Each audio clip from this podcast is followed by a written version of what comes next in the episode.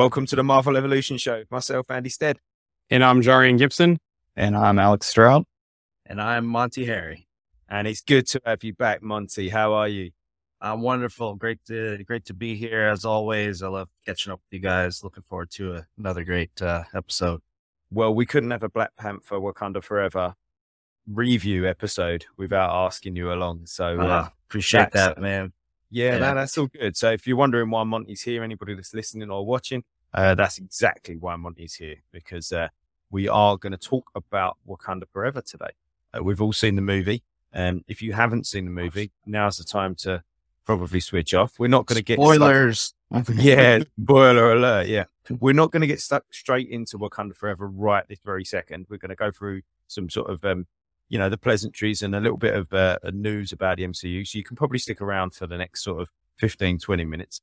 Um, and obviously, whenever we are about to divulge any huge information about Wakanda Forever, we'll give you a a, a fair warning. But um, this is this is your warning at the top of the show. Um, Alex, how are you? Good, good. I actually just saw this movie last night. And um, so it, like it took me a little while to absorb it, you know, um, yeah. after seeing it. It's a very powerful film. So Absolutely. been kind of been kind of nice. taking the day to absorb it a little bit more, you know, think about nice. it. Nice. Jaren, how are you? Doing good, but for some reason the chat's not here today. So what's going on with that? Oh, hmm. man in man in the chair. We'll let you crack on Oh, uh, it's coming in. It's coming in, but I just can't chat out. It seems. Oh well. Okay. All right. Well, we we, we can see stuff. Um. Well, like I said, pleasantries. I've just found a a, a new uh, a new brother in regards to um watching the Defenders saga. Um, Corey on our group is almost at the exact same point as I am in a rewatch oh, of the Defenders nice. saga. But he's going. He he said to me just a moment ago. He said, "Oh, but we're watching a couple of episodes a night." And I'm like, I'm never going to keep up with that. you know, I, actually, it's funny you mentioned that because I'm kind of sporadically on it. My fiance Brittany hasn't seen all of the uh, Netflix Marvel stuff, so we are we're just at the end of Defenders, and we're trying to get through to Daredevil three, and then Punisher and all that. So, yeah, that's it. Well, that's kind of the same as why I rewatched it all because I'd watched um, chunks of it and then little bits of it and then missed out bits of it and I want to just go back through it and watch it all properly again. So uh, so yeah, so that's that's where I'm at. it's it. great and it holds up really well. So you know, yeah, no, I'm looking forward to. Uh, well, I'm I'm enjoying I'm enjoying watching it. So, um, yeah, that's great. So that's what I'm going to be doing. I know that um, Jamie C asked what we was all going to be doing on on the in the gap now between now and Quantumania because we seem to have a mm. three month gap before any more MCU content. So I said that amongst um, reading Death of Doctor Strange and trying to read The Reckoning War. That's what I'm going to be doing, filling my time with the Defender saga. Well, nobody nobody rush out to watch Iron Fist. I mean, you know, I mean, yeah, I will. I will still do it though. I will still do it. Um, oh, and there, he, look, there's Jamie now, as if by as if by magic. Jamie turns up. I was just talking about. Yeah, Rocky says, "Good to have you, Monty," and then Thanks, Jimmy Roxy. says, "Hi, Monty. Great to see you there." So, oh, Look how uh, popular Monty is. um, so, Jaren, uh, we're going to get into some news. So, what have we got? Uh, first thing, Spider-Man Across the Spider-Verse news. Uh, they're adding Daniel uh, Kaluuya um, as Spider-Punk, uh, also known as uh, Hobart Hobie Brown, to the film. Mm-hmm. Um, and there's been a lot of rumors too that we're going to see Tom Holland Spider-Man in the film as well.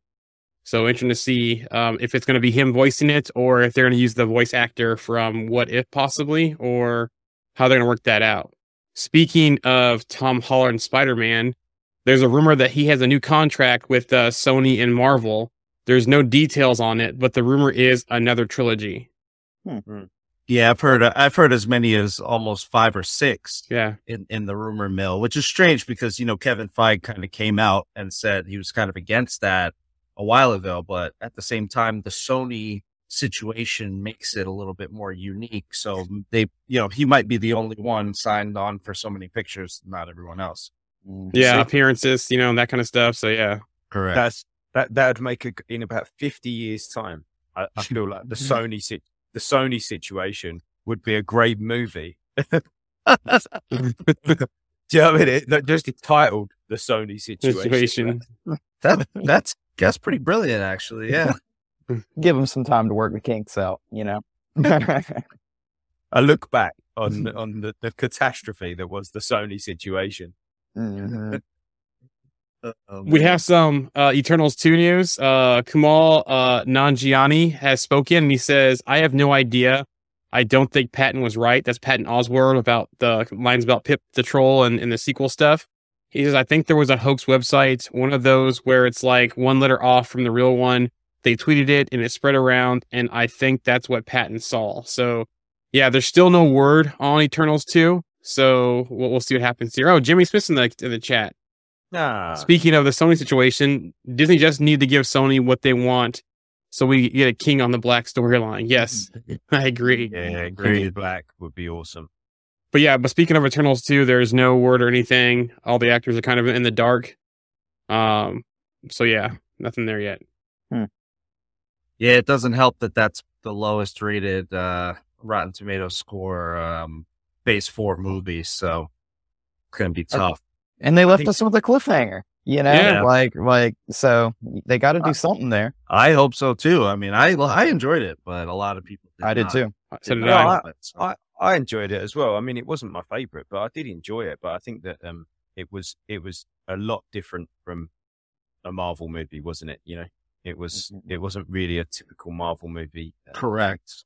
it- that, that that doesn't mean it wasn't it wasn't good. Yep. and it doesn't mean it's not got a place in the MCU. That's not what I mean. But I think that you know when people go and watch a Marvel movie, they kind of expect something, don't they? And don't think they got what they expected, and that's probably why it wasn't as popular. Maybe. Yeah, I think they A bit also, dramatic and serious.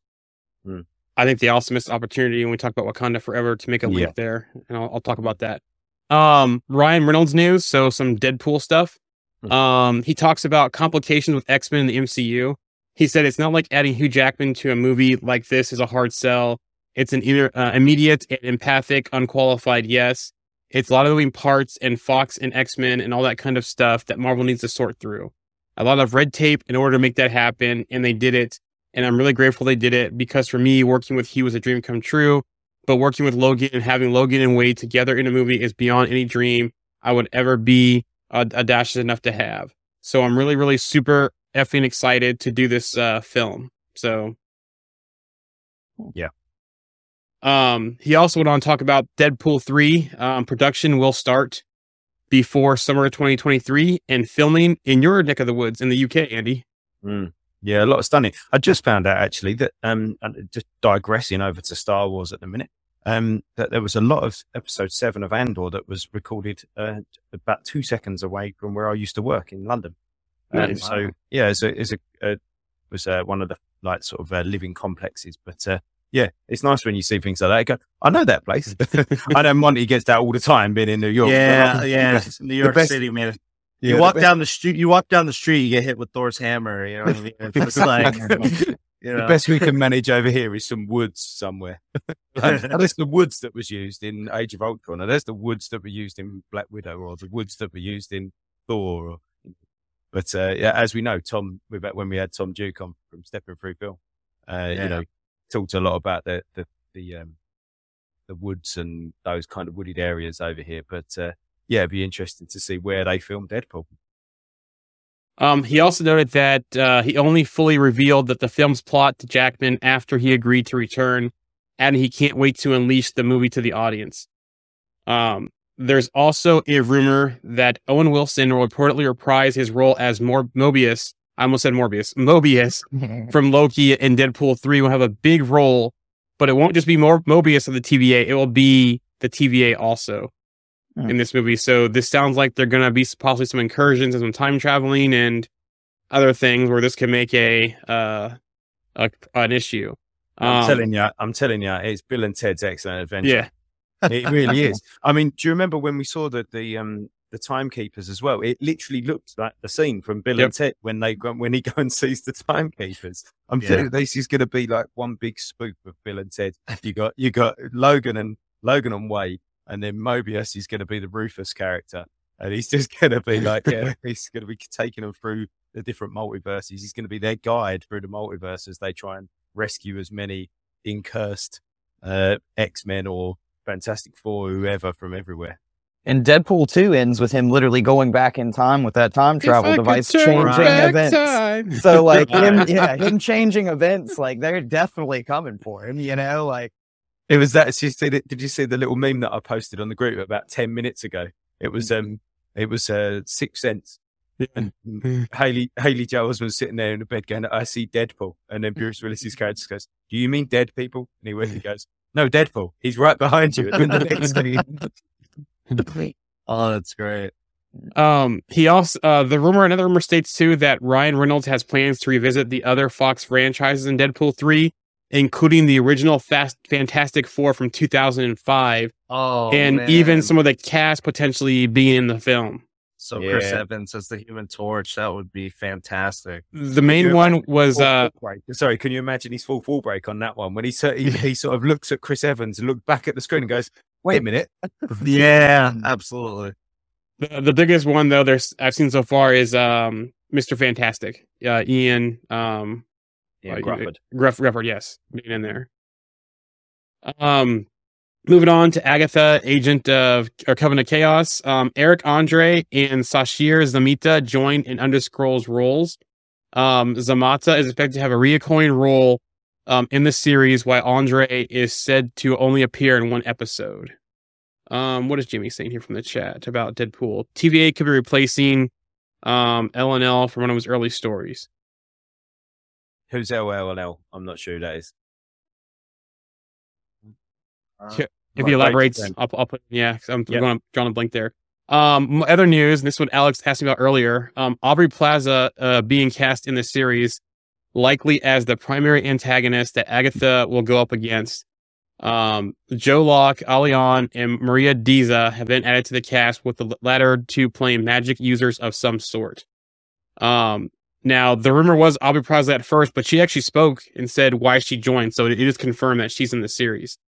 Um, she says, I haven't talked about it yet. It's a fun character. I'll just say, speaking of manifestations, it's all coming together for me with this part. Kathryn Hahn, she's a friend of mine. I've known her for years. We shared a couple moments on screen in Parks Recreation 10 years ago, but I've never gotten to work with her really. She's one of the most incredible actresses that's working today. She's a friend of mine. She speaks my language.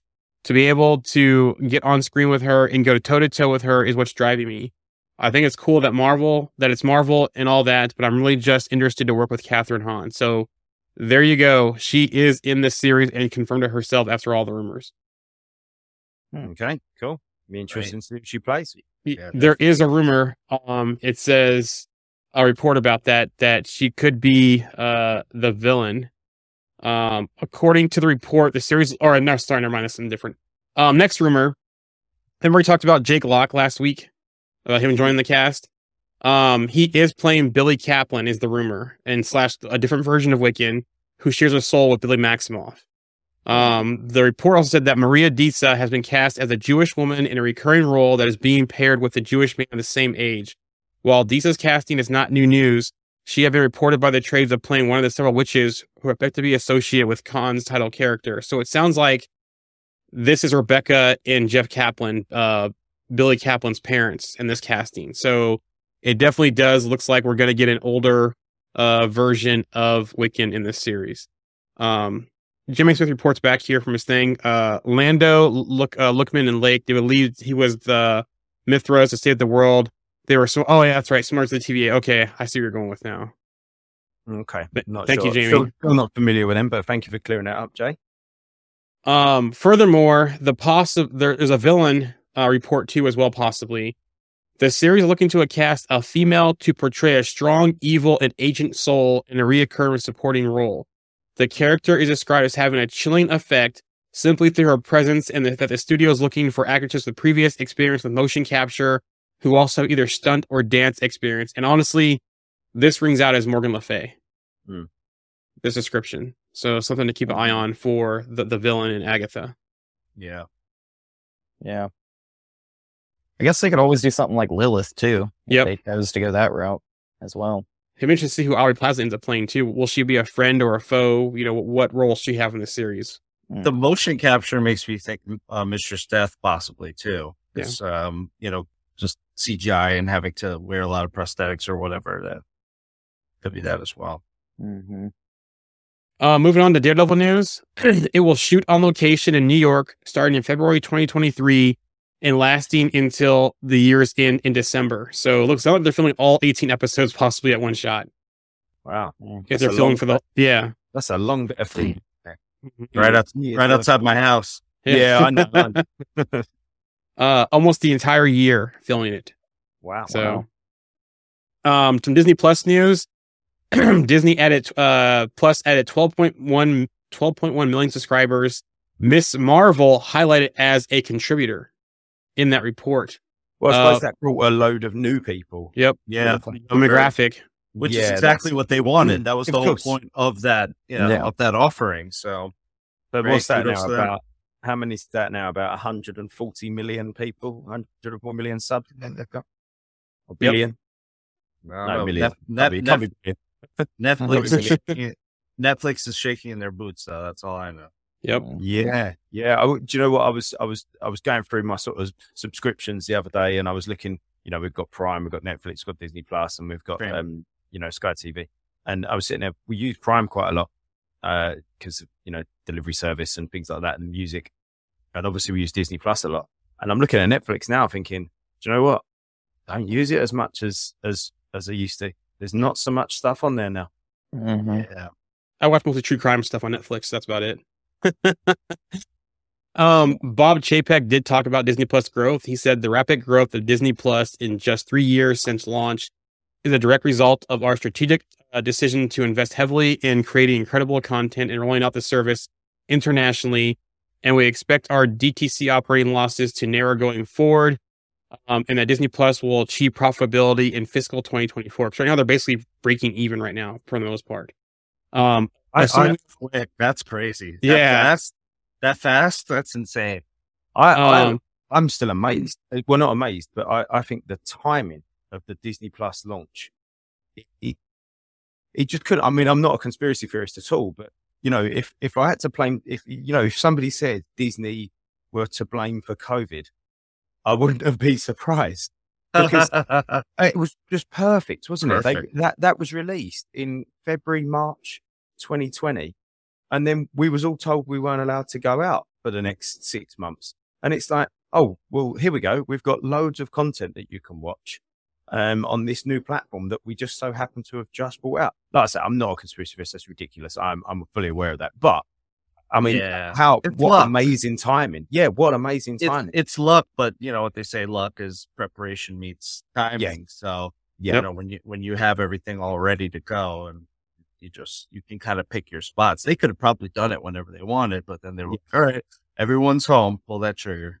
And Hey, do you Monty. remember back when they first released it and everyone was moaning about the fact that they weren't, uh, there was no fresh content on there. Oh, this is all stuff that we've seen before. Yeah, all right. It's only the first couple of months. Give it, you know, a year and you'll see great stuff. And we did. So, hey, Monty, guess what? Yeah. Buffalo just lost in overtime. Wow. Oh, Allen so threw that- an end zone interception. So that's the Dolphins are in first place. Yep, and the Jets are still chugging along. So, Let's let's go. Go Jets. um, going on about the statement, assuming we do not see a meaningful shift in economic climate, um, by realigning our cost and realizing the benefits of price increases in our Disney Plus ad-supported tier, tier coming December eighth, we believe we'll be on the path to achieve a profitable streaming business that will drive the continued growth and generate shareholder value into the future. So, um, it- it- sorry, what was that, that little bit there? The ad supported tier? Yep, they're having an ad-supported tier launched December eighth. I almost dropped my laptop on Yeah. that one. so shocked. Jeez. Um, so, so, so, okay. So hold on. So they're going to add adverts to their, to their service. A lower tier with ads. Oh. Hmm. As in, as in, you know, you're gonna have to pay extra now to not have Not that. have ads. I think, they're, No, I think you- what they're going to do is they're adding a lower end tier that's cheaper. That's going to have ads, not change what Oh, they have in because I think they've already raised prices already Yeah. on the current service. Mhm. Right. Okay. So, Oh, Everyone's doing it. Netflix is doing it. You know, I mean, doing it now. Disney owns Hulu, don't they? Yep. Isn't that what Hulu does That- that's what Yep. Hulu is, yeah. yeah. Yeah. Yeah. And then uh, Jamie goes, I think Amazon Prime has it now here as well. So Yeah. I think they might do. yeah. Yeah. Uh, moving on to Secret Wars, Kevin Fogg did address uh, the director. He said, "Well, I would want Ryan to do anything at any time. Ryan Coogler, because he's been the buzz about doing it. um, at any time because he's a singular talent and a great person to spend years with. But no, in all honesty, there have been no conversation. We've not spoken to him about Secret Wars, which is interesting when we get to some Wakanda stuff because it sounds like there's some multiple Wakanda projects in the works and along with Ironheart that his production company is handling. So I, I could see why he's not going to be doing Secret Wars because he'll be busy doing other things for Marvel. Mm, I, I, I like, I like, I like Wakanda Forever, and I like Ryan Coogler, but I don't think, I don't think he's got what Secret Wars needs. From world building and visuals, I could see him do it, but he might have to be paired with a strong writer um for that as to, to do that to get to bring the whole story together. Hmm. Um Chris Evans news. Chris Evans did speak about playing Captain America and said he misses playing Captain America.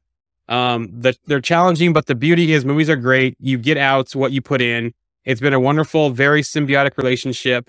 Um, so I've been thrilled to do it. I think when the movies end, you're very happy to have a break, but very quickly you miss it. I miss it now, but yeah, I'm very grateful. I'm very happy to have been a part of them, which it sounds like he's open to coming back, which I agree with Andy has said in the past. You know, don't you know do anything until Secret Wars. Mm-hmm. Yeah, definitely. Don't need him back. Not in a minute. Uh, coming here from Roxy about um the flag comments Secret Wars and Coogler. Yes, we need more Wakanda, which I agree. Well, the Disney Plus series is going to be on the way. Well, there's actually there's supposed to be two, and there might be more. Um, which I'll we'll get to that here shortly. Um, Secret Invasion news, real quick. Uh, rumor Charlayne Woodard will play Priscilla, Nick Fury's wife, in Agent of Sword. Hmm. Cool. That's the rumor. Um, Wonder Man rumor. Courteney Cox has reportedly had chats with Marvel to join the Wonder Man cast. Hmm. That's interesting. So, yeah, mm-hmm. that's interesting. Probably not interest. Yeah, do you think? How, I mean, how old is she now, Courteney Cox? She yeah, must be. She must be well fifties. Yeah, yeah, yeah. Well that's actually. Yeah, you're right. Actually, mm. Ma- some sort of manager or yeah, talent I mean, person, or yeah, that's what I'm thinking. Yeah. But wasn't Bob Odenkirk supposed to be like yep. rumored yeah. as her agent, or I mean, as Wonder Man's agent, or whatever? Yeah, but she could be like a competing agent or yeah, talent agency, or working with Bob Odenkirk, mm-hmm. maybe his character. So mm-hmm. yeah, that's what I was thinking. That that that kind of suits. That I, I, think that suits her quite a lot. Actually, I can see her doing that kind of role. Mm-hmm. Um, another rumor: Fantastic Four um, they're eyeing a January 2024 production start, which is interesting because there's still no casting news. We have a director, but no casting news. So yeah, it's interesting so the rumors floating that it's going to be starting soon. They're going to start filming next month, basically. Yeah. And no, 20, no, 2024. Oh, oh, okay. Oh, that's loads of time. Yeah. Uh, Jimmy Cloud goes, is Wonder Man actually confirmed? Yes. Uh, they haven't really done anything official like at Disney Plus or, you know, D23 like that, but it is confirmed it's happening. Um, New World Order. Um, Nate Moore confirms production starts shooting next spring for Captain America: New World Order. Um, and now we're gonna get into the Wakanda news. This is not the review part yet, so you can still stay. I actually, I'll just drop the spoiler the spoiler warning now. So spoilers. Because, yeah. So if you're listening and you haven't seen the Wakanda Forever, and you don't want any spoilers, I would stop listening now. Put your earmuffs on um, and then come back to this later once you've seen it. You know, we're going to do the news portion now of it, but we might get into parts of the movie during the news discussion. Yeah. So, yeah. Here we go. There are multiple Disney Plus projects planned. Um, Ironheart will be the first spinoff, which is going to be a direct sequel um, of Wakanda Forever. Um, there's going to be an Okoye Okoye Dora Milaje centric Disney Plus series, which we know about. Yes. There's another one we don't know, but given the mid credit scene, I think where that's going to go with that one. Um, the other ones from the from the news says they would focus on characters that would be completely new. So that's interesting as well. So it's like we're gonna begin some new faces in Wakanda and looking at some some some stories around them. Hmm. Yeah, I um yeah, um, I, I, like the way that they introduced uh, Riri, and we'll get stuck into that a little bit more. But um, I find that quite interesting. That obviously Riri had this kind of small side part in this movie, and although T'Challa had a bigger part in Civil War, it was kind of the same, wasn't it? He had he had a sort of mm. side part in Civil War, and then he was then, you know, fr- we introduced him, we was introduced to him then, and then he was thrust into his own movie. And it's the same with Riri. She's kind we've been introduced to her and now she's been thrust into her own project. You know, Right. So it's nice that they've kind of returned the favor to another character almost, you know? Agreed. Yeah. Um, Well. Jimmy goes uh, Midnight Angels, which I could see that happening after what we saw in Wakanda Forever. That could also be part of the Okoye centric series as well. Um, building that one. Uh, Rox- yes. yeah. Roxy goes, I need a ba- Mbaku show so bad, which yeah. I would love to see more Yeah. Mbaku. Yeah. Yep. Yep. I'd love Um, to see that. He was great. Jimmy Smith goes, uh, d- uh, Danai G is going to be very, is going to be busy, busy. She is, yeah. She's got a Walking Dead show as well that she's got to be filming, and if she's going to be filming her, her own Marvel show as well, she is going to be a busy person. N- With not to- Walking Dead. Uh, so um, The new Andrew Lin- spinoff? Yeah, Andrew Lincoln Oh. and her are going to do a, a, a Rick and Michonne Oh, right, right, right. spin-off, Okay. uh, okay. show. Yes. So yeah, Yeah, I did hear. weren't they originally going to do like a Daryl and uh, uh Carol. shoot, Carol, yeah, thank you. Um, Yeah, like a but- spinoff of them too. yeah. But Mm-hmm. um, Melissa McBride dropped out of that, um, so it's just it's now just Daryl's just just Norman Reedus doing it on his own.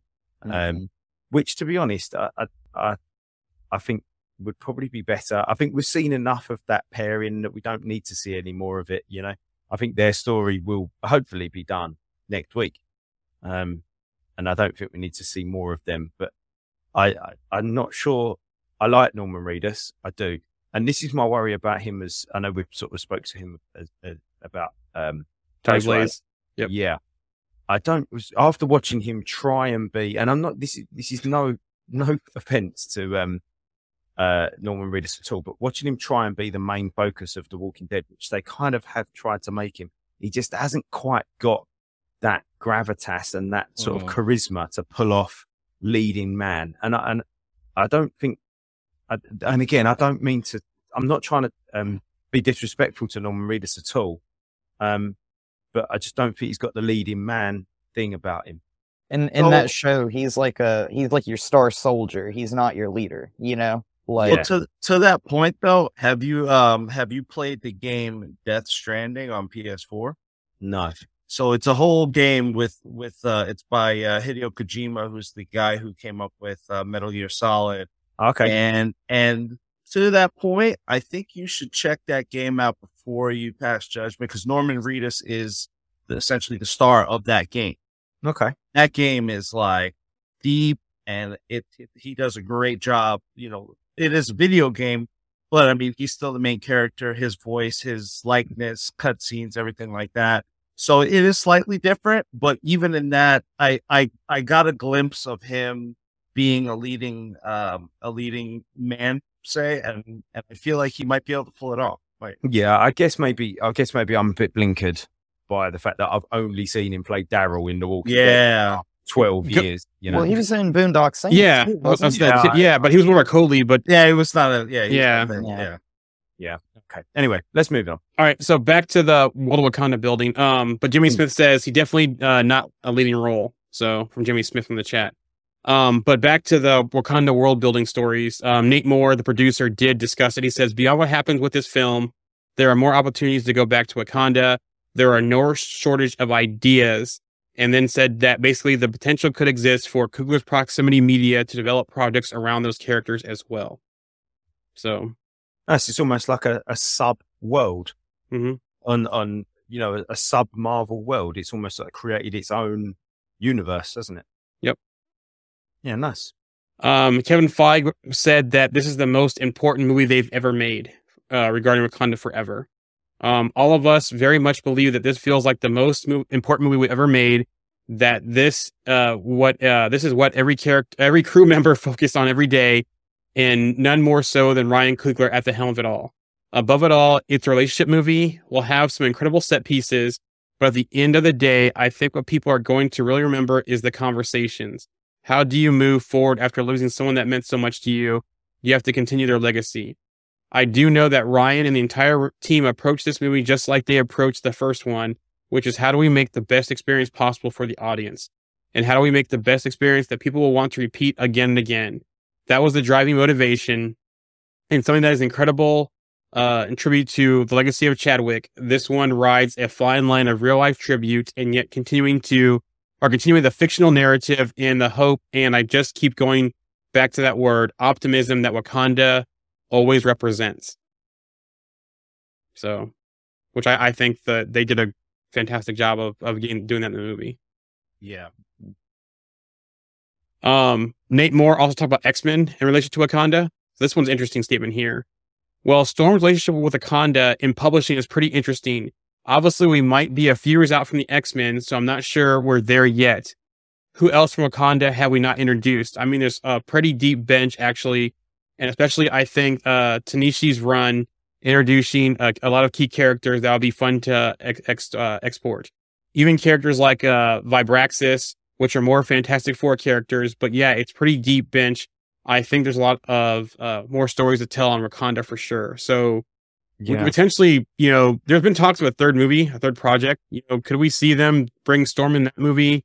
You know, Vibraxas, other characters tied to Wakanda as well. Remember, they said there's a deep bench and more stories they can tell about Wakanda and new characters. Yeah, I tell you, t- I mean, spoiler alert, big thing coming up now. Just if you're not ready for it, um, yeah, obviously with that mid-credit scene, I can see Storm and uh, our new our new prince being um being sort of maybe they could even be childhood sweethearts almost. Yep, growing up together. Yeah, exactly. Um, he also talked about on Talokan and the threat of Namor. Um, because there's an interesting contest between Talokan and Wakanda, that's why I think uh, Drew Ryan as a storyteller to Namor in the first place. Obviously, there's a history in the publishing of Namor and Atlantis and the Black Panther and Wakanda being at loggerheads because they're both such powerful nations that have such autonomy. Um, but to also tell the story of colonization through the perspective of two people we've experienced it so differently made for a really interesting collision of ideologies. Namor is a powerful character. It's hard to think of anybody who could challenge Wakanda, right? It's the most technologically advanced nation in the world. At times, it has a Black Panther, if not the Dora. Man, what's going to scare these guys? That is a very short list, and all of a sudden they're faced with somebody who's more powerful than anybody they have, and it forces them to respond in a different way than any other person would. Really, Namor is such an important character that you have to commit time to get to know him. So it's not like you can throw him into an assemble and say, also this guy. You want to take time to build out that world. Hopefully, we were able to achieve that with the same love and dedication uh, to the details that we do with Wakanda in the first movie, which I think they nailed Talokan, Namor, everything on the head, 100% satisfaction guaranteed. 100%, 100%. From the visual to the background to, you know, just the like essence of it, like the feel of, you know, the way they speak, the way mm-hmm. that they kind of, their motivations. Uh, yeah. Mm-hmm. Fantastic job. Yeah. yeah my, my wife was making comments after the movie and as we talked about it more, just about how they represented Latin America and you know the language and even the the drawing at the very end that we saw him doing on the wall, the artwork as well. She's she's like it was really good, just all the things too, and it was interesting because uh Lupita uh, Nyong'o is, was actually raised in Mexico City and actually yeah. is, is, very fluent in, in, Spanish. So she's a Kenyan Kenyan born in Mexico City and, and lived there most of her life. Oh, that's interesting. Yeah. I really liked how uh, dedicated and devoted to his people he was.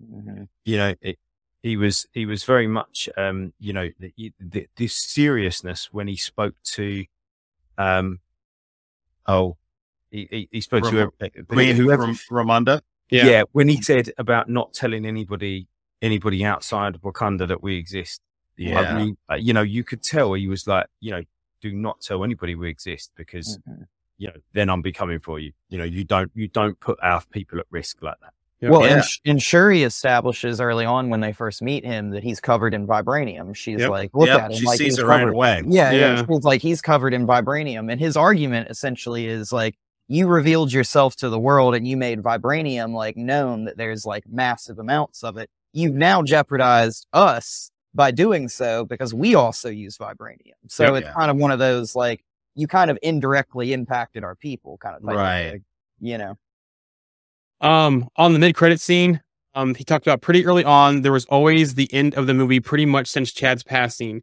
i think the first draft we got that in there and the notion of the character introduced in that scene actually predated Chad's passing. To be quite honest, we always liked liked the idea that, and he goes, yeah, but it was a repurposed thematically once Chad passed. So it sounds like that mid credit scene was always going to be there, but they just changed it up a little bit after Chad's passing to kind of uh to kind of address that in the story. Um, he says, and hopefully it feels like renewal after a time of that adversity. So, Hmm.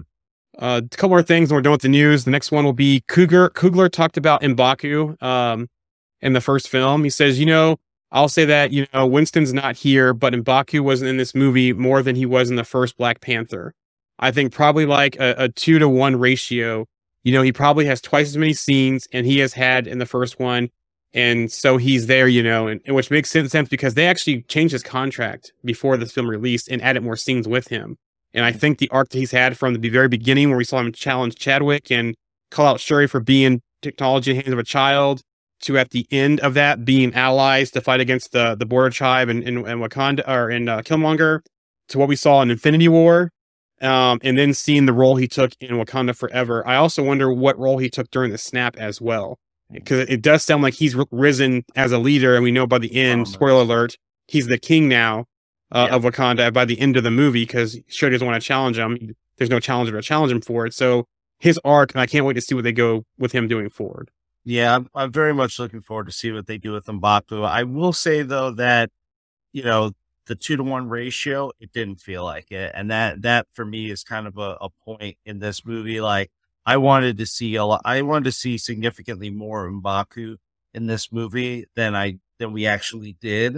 Uh, I want him to be a little bit more of a pivotal kind of role. Like he's kind of relegated a little bit half comic relief, half necessary plot.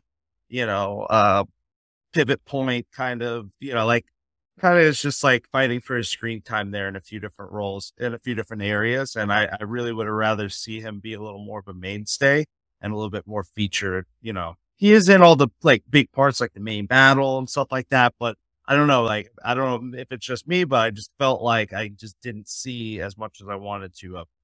Yeah, I think I think that that was also. I think that that for me, I agree, but I didn't think that going into the movie. I thought that mm. as I saw him in the movie, I was. It was one of those. um It was a little bit Heath Ledger Joker type situations for me, where when you see yeah. him, you're like, I want to see more of that. Mm-hmm. Can you show me uh, another scene with him in it? And then yeah. as you go on, on through the movie, you're just like, can you bring him back into it, please? Because I want to see him again. Like I just keep want to see this person.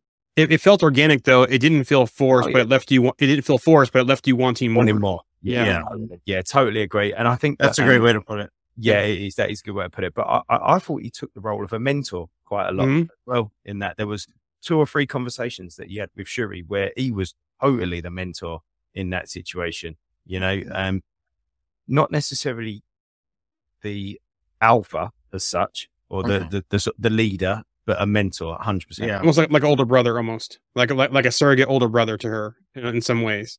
I, I feel like he's kind of like almost like the backbone of Wakanda because you think mm. about it in the first Black yeah. Panther movie, he provided nice. like support to the royal family when they had nowhere to go. He was yep, like right. So it twice now. Yeah, second movie, he's like, "Oh wait, everybody needs to be protected. Come to the mountains. Like yeah. we'll we'll, we'll Come, protect We'll you. take care of you." He's, yeah. he's kind of assuming. Uh, you remember Zuri, played by Forest Whitaker in Black Panther yep. One. He's mm. kind of assuming that role for Shuri in the in in this in this iteration. And when yeah. he's on the ground, he's the first person to dive into the water. Dive in, he dives into the yep. yeah, like yeah. very first person. Like so, I feel like, yeah, he's kind of almost like the backbone. So it'll be one of those things where it'll be interesting if he actually takes the mantle of Black Panther or if he's just like the king and it's like one of those, you know, appointed type things. Like maybe Shuri is it for a little bit and then they slide back I don't, to him. I don't want to see him as Black Panther. I want to see him as a, um, a man ape uh, suit. Mm. Yeah, I want to see him have his own. Yeah, yeah, like make his own kind of yeah, thing. or get his own kind of like yeah. kind of like the Midnight Angel suits the Dora got. Right. Oh, yeah. Which were, which were awesome. yeah. The and they really did a great job with those. Um, Jimmy Cloud, um, I definitely want it more Mbaku. And Roxy has a piece of news I was going to get to as well, but I'll put her comment up here. Um, Tenoch, Mabel, and Alex confirmed that the Talokanil salute was created because Talokan needed their own version of Wakanda forever. That, yep. Which I 100% yep. Which was great too, and the way they talked. It, yeah. so yeah, so there you go with that. Um, Coogler also, remember I told you before that Tenoch Huerta learned how to swim because of this film? Well, Coogler also learned to swim for this movie as well. He basically said, if the camera's in the water, actors in the water, I've got to be in there too. So he learned to swim as well for this movie. Um, the film, uh, so Riri on Ironheart and Wakanda Forever, and upcoming um, Ironheart. So Dominique Thorne talked about this. Uh, or no, I'm sorry. Uh, talked about this. He says the film does such a great job of showcasing one silver, one side of who she is. We get a little taste of the colors that exist within her. We see her as a hustler. We see her as a little bit of a bully. We see her feel for, fearful. We see her in all these different lights, but primarily she is in a world of confusion. This is outside of her element and the very opposite of her comfort zone. So the Riri that we see is a bit of a fighter or is in a bit of fight or flight mode. Um, they're such a great place for the audience uh, too, because by the time they get to Ironheart, they're in for a chance to sink into what she what she is truly, without the war of the worlds between the kingdoms of Wakanda and Talokan in the background. We get to see who she is day to day, but also get a bit more understanding of the genius that got her in the situation in the first place. Which you know, she'll be building her third suit by Ironheart series. Yeah. So Yeah, with with that, I really felt it was like a like a Riri sampler plate. Like uh, like Andy, remember we went and had uh, dinner uh, uh, over in London, and we ordered a whole bunch of different Greek food, and it was like a little bit of this, a little bit of that. Uh, that's how it was with Riri. It's like you know we saw her scared, we saw her you know brilliant, we saw her kind of bossing people around, we saw her doing all like building the suit, being uh, a support to Shuri, we saw her being you know at, like flying around in the suit. We got a good little bit of everything, but they didn't do the deep dive, which obviously they didn't need to. Be similar to like what you said before about Black Panther, uh, you know, being showcased in uh Civil War, and then we get the full deep dive into her shortly thereafter. So I think they're doing it right with her. It was like a montage broken up over the film. Yep. Right. Yeah. A Riri kinda montage. cool. Everybody needs a montage. and Yeah. and I, f- I felt like Riri had a lot of like scenes that were kind of comparable to Iron Man too in a way. Like she's trapped in a cave, you know, then goes on to build her suit. Like I like I was like sitting here like watching her, and I was like, it's so funny. There's like these little tiny like similarities Yep. here. They're not like large, you know, but like there's just these little things. Like she goes back to Wakanda, she builds her suit, like everything like that. Just kind of like uh interesting to see what they'll do with her suit moving forward because she leaves it in Wakanda afterwards. Well, she didn't leave it. it. She didn't leave it. It was basically it was kept in Wakanda because she Yeah. said you can't take this. You can't leave know with you it. can't take that. Right? Yeah. yeah, but I mean, she leaves it there because she can't take it. But Yeah. like, Right. yeah, sure. yeah, y- you know, but like, uh, the thing is, is like, she did have something before. So, Mm. you know, it'll be interesting to see how that develops if she goes back and builds something more streamlined. Yeah, it's funny. It was very much similar to Iron Man's original first Mark One, Yep. in that he Mhm. built in a cave, but it was like a step up from that, Yeah. you know. So she built it with a little bit. So I, you know, I, I look forward to see the next iterations of her armor and then how she fits into Armor Wars and all that. And there's a scene in the trailer that reminds me of uh, an Infinity War when Tony Stark like puts his feet together and creates like the afterburner and takes off. Yeah, where it like shoots up and uh she has that scene in the trailer and in the movie of course but like Yep. where she does like a very similar thing where she like winds up and then boom takes off you know Yep. um Um, real quick, um, if you're watching on Facebook, it looks like we're having possibly some issues with Facebook streaming today. Um, so head over to Twitch or YouTube. Uh, so please check that out. Uh, if you're having problems with the stream on Facebook. Um, Roxy goes Mbaku the best lines, which he, he did. You know, the ball headed demon one was the was the, the funniest one for me when he was talking to to Koi. Um, so he has some really good lines in the film. yeah. Glory to Hanuman. Yeah. like the way he, like just the way he's real smooth with his lines and delivery. Like I love it. Addressing the council, eating a carrot. You know, Like, Yeah, yeah, yeah. Just You know, bullshitting with the character. I, I I made a note of that. You know, that's actually a really good, like, little nuanced thing they threw in there because, like, it seems random, right? He's eating a carrot, but no, gorillas are vegetarian. Yep, and they are vegetarians too. Their whole tribe. Remember, he said in the first Yeah. one, he's like, "I'll feed to my animals," and he goes, "I'm kidding. We're vegetarians." You Yeah. know, so yeah. He does say that, yeah.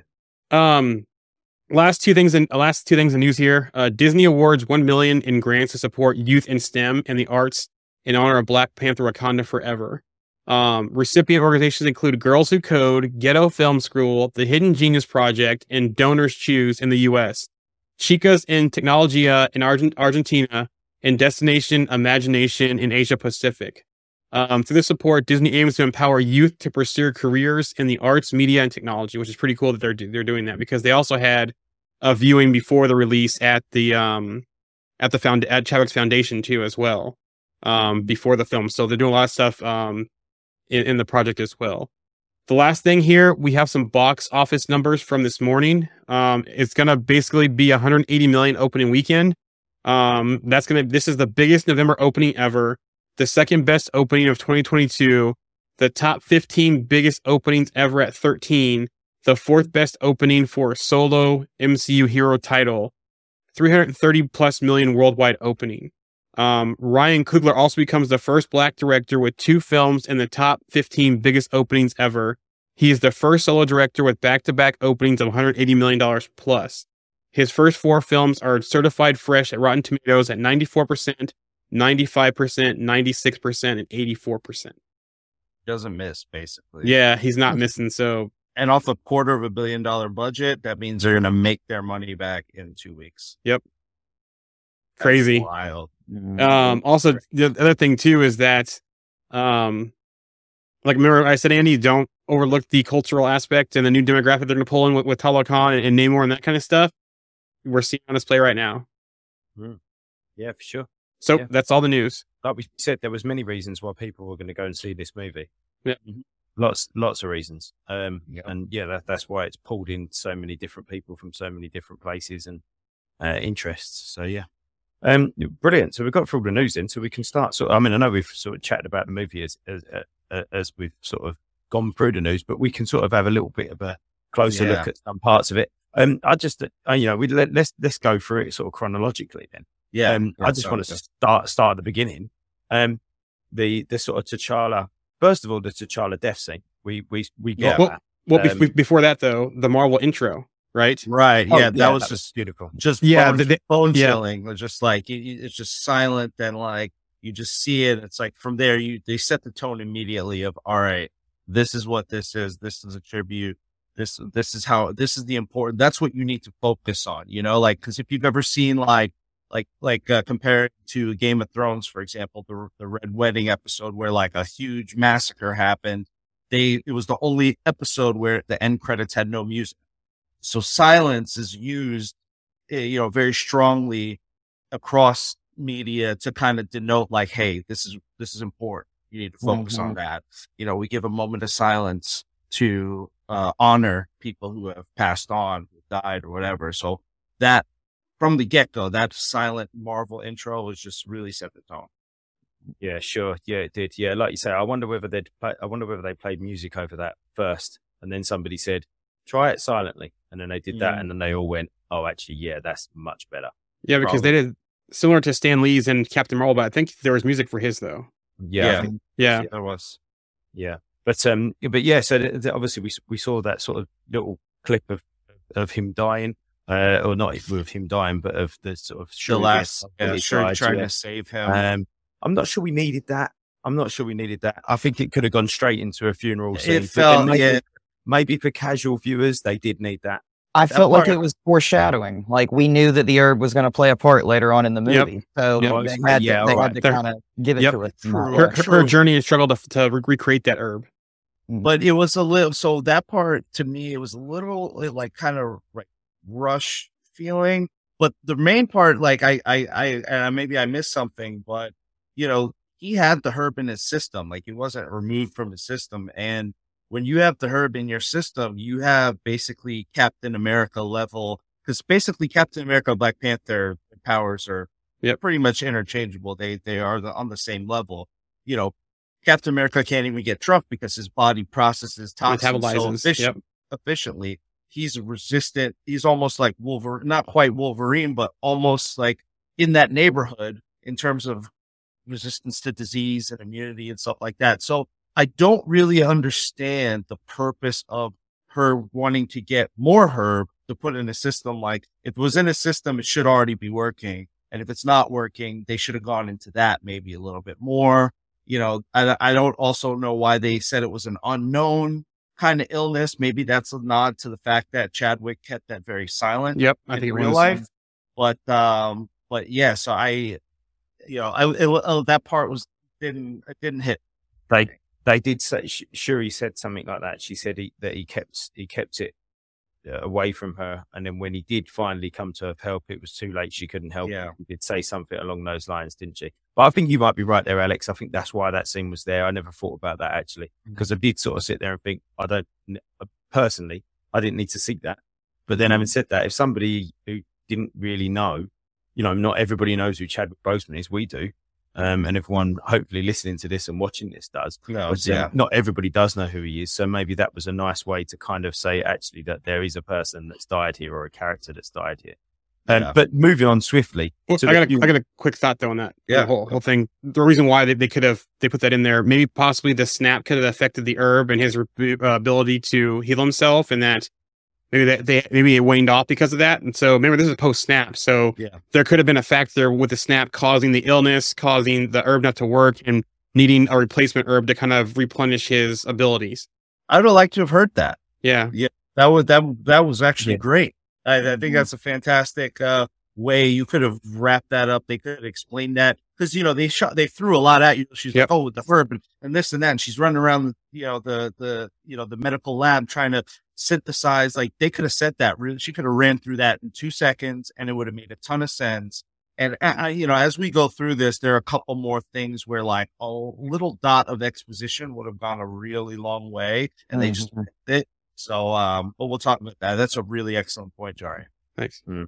Going going on to the funeral scene, um, and and me and Jaren were talking about this the other day. Uh, the other day, and it didn't. I was expecting after I, I watched the Legends, the T'Challa Legends episode on Disney Plus, and I was like, baby, you know, I was like an absolute baby. I was in tears. and I was sitting there thinking, I'm in in a way, I was almost looking forward to going to Chadwick Boseman slash T'Challa's funeral. You know, I wanted to Mm. see that. I wanted to almost like pay my respect. And then when it happened, I was like, oh, it, it didn't feel how I was expecting it to feel. I don't know why, but I can't quite. But maybe you guys can help me figure out. So, so the perspective I got, and you know, just coming from someone who's taken a very like I I lost my mother a few years ago, so I go went through her funeral, and the perspective I got was from Ramonda's, uh, from Queen Ramonda's perspective, where it's just you're in a haze, like Yep. someone uh, eternally important to you has just been lost. And it's just like, that's why, you know, you saw the dancing really slow, like when they were all in the white and just dancing. And then you see him go up into the ship as kind of like, you know, uh, it's almost like the, it's like the reverse of the beginning of Black Panther 1, where he shoots down, Down. of the ship. Now he's going back up into the ship and then into the sky off, you know, wherever. But like just how it's all haze and it all just kind of comes at you kind of fast and like it's slow and then it's fast and it's disorienting. And that's how lost, especially like really intense, great loss is, is like that. So I, I, that's, that's to your, to your point there, uh, Andy, that's, that's kind of, I think what I, what I saw. Yeah, I, I agree because I lost my mom right before pandemic started. So exactly what Monty's saying here. Yeah. Mhm. Yeah, I mean, um, yeah, I don't know. Yeah, I just, I, I don't know. I don't know what I was expecting, but I, I was expecting to be a little bit blown away by his funeral. Yeah, it, And it wasn't then I uh, a wasn't. lot. Yeah, well, it wasn't like this huge, you know, extensive thing. I, I can definitely see what you mean there, but I, I gotta be honest. Like I was looking around, you know, all the people around me in the in the theater, and there's not a dry eye in the house. Not a single mm-hmm. like. I, even myself, I I definitely was like crying. I was it was it was a lot. Yeah. Yeah. But- but my, think- my my son even stood up and did the, the the salute when they all did the salute to him when he Oh. was going up on the ship too as well. Oh, that's cool. wicked. That's But- cool, man. for me, it, the, the opening credits, uh, the the the chart, uh, the um, Boseman Marvel uh, sign got Mhm. me, and then and then the very end, where me and Jarian were talking about it the other day. The very very end, the scenes of him in the other movies, those sort of flash scenes. Yeah. That When- when the, yeah, the funeral didn't do it, but the other bit did. But then, having said that, maybe that's kind of the point, because and and to be fair, and to go back onto your point here, Monty uh, and Jarian, um, I lost my dad and my brother within um, 12, just 11 months, actually, it Yeah. was, um, which wasn't very nice. And I don't Yeah. think I actually even grieved for either of them, to be totally honest. Um, Yeah. certainly didn't have, almost didn't have time. Mm. Um, and uh, I was trying to change career at the time as well. So that was, that was really difficult. Um, so I can see now, and Shuri didn't grieve for T'Challa either, did she? Mm-hmm. Nope. Because she, and that was the She whole didn't- point. Yeah, she Tony Starked her way through it. You know, yeah, yeah, yeah. And then threw she herself grieved, into her work. Yeah, yeah, she grieved at the end. I think I'm, I think I'm now finally getting it. Yeah. yeah. Well, that, that- that's, that's what I was saying in our chat. And the thing I was like, it, that's when it hit me was the end because she finally had the time to sit down, to breathe. It hit her, it took everything in. And she went through the process of burning her, her ritual gown. And then that's when they had all the flashbacks of, of Chadwick. And then when the air came out, then it was all kind of boom right there. Yeah, you know Yeah. what's funny? I actually made a note of, of that too, uh, Andy, because I didn't have a chance to greet Chadwick either. It's like I'm saying it like he's like my family member or something, but like when we're actually going through it and I feel myself like visibly start crying, I'm like, wow, like this guy actually really did have an impact on like, you know, other people's lives, my life, like, and I really enjoyed, you know, what he was able to put out there. You know, him as a man, his other movies are all excellent. You know, go see 42 if you haven't seen 42. Great movie. And, you know, pretty much anything he's in is, is just worth a watch. And like, I never really gave myself a chance to grieve for Chadwick Boseman. And that all kind of came out. It was very cathartic at the beginning of, uh, of, of that movie. So yeah, very powerful opening. A couple of comments here from the chat. Uh, Roxy goes, uh, what a beautiful tribute to Chadwick Boseman." Oh, sure. Absolutely. Jimmy Cloud goes, I think seeing the trailer multiple times dilute the impact of those scenes. Um, and then That's Roxy, why. I purposely didn't watch the trailers because like they, they do they dilute it for me. I think Marvel goes a little overboard with the trailers these days. Like we don't need three, four different trailers for a movie. Like just do the one, re you know, replay that one and then let's just go in. Cause I feel like, you know, especially if you collect the comics or if you know even a little bit more or you're up to date on your stuff, you can kind of insinuate a lot of things just from a little trailer and it can ruin it for you. Like why you want to do that? Like they Yeah. you the, the TV spots, uh, leading up to the days ahead got pretty intense on what they were starting to show. So Yeah, I like, completely come on. agree. I shut Um, those out. completely. Yeah. And then Roxy goes, I couldn't stop, uh, crying. I stopped watching the trailer. Yeah, I, I hear you. So did I. Back to you, Andy. Yeah, no. Uh, so yeah, thank you. Um, so so, so move, moving on from the sort of funeral scene. Obviously, we then we then sort of got introduced to um, uh, introduced to this idea of Namor and his his his people. Um, and and I think actually you touched on it in the news, Joe, and, and uh, we all sort of agreed that that whole that whole we was introduced really robustly to him and the, the his people and his land and his history. I saw something the other day. Somebody said, "Oh, his his background was rushed or something," and I was like, "Are you kidding?" Like, I thought it was really well done. Yeah, it was really well done. Well, and and and it goes back 500 years too. So, and it's Yeah. something that's been there for you know for a while. So, like the other side of that coin too is is they talk about like he's a mutant in this in Mhm. this, but they also blame Yeah. it on the herb itself. Not Wait. not the herb, but the vibranium. Well, did- Vibranium herb and Yeah. the fact that it grew in the water. Yeah. yeah, yeah, and he says his mother took the herb, and that's the reason why he mutated and Yep. was a mutant. And it makes me really wonder: is he really a mutant at that point, mm-hmm. or is he a mutate based yeah, on? if you if you're a, you're a mutate if if it's because of something external. But I'm but I mean you saw it more recently than I did. But I don't. I think I remember them say. I I think he was just a mutant. I don't know if it's the herb necessarily made him Him, um, yeah. or or you know what it was it was the fact that his mother took it late into the pregnancy or something yeah, because she didn't want to take it because she was afraid for the baby, and then and that's she got to the point where she had to. Yeah. which And makes sense because vibranium has a low level of radioactivity to Mhm. it It- you know which is kind of how the detector all that thing works you know But- Mhm. They, they, he he does have some parallels with Blade though, because Blade getting bit, his mom getting bit while she's pregnant with him, right it caused yeah. him to be Blade. So there is some parallels there between the origin of Namor and the origin of Blade. Yeah, I mean, point. and they and they say in this movie that he's like the first of their kind, like, Yep. born this way, so he's going to be their king, kind of type of Mm-hmm. thing. And Yeah, yeah, I um, I I, I was really impressed with with uh, Tenoch Huerta. Actually, I thought he was he was an absolute standout for me. If, if I'm Yeah. honest, I think he he, I thought every time killed the he role.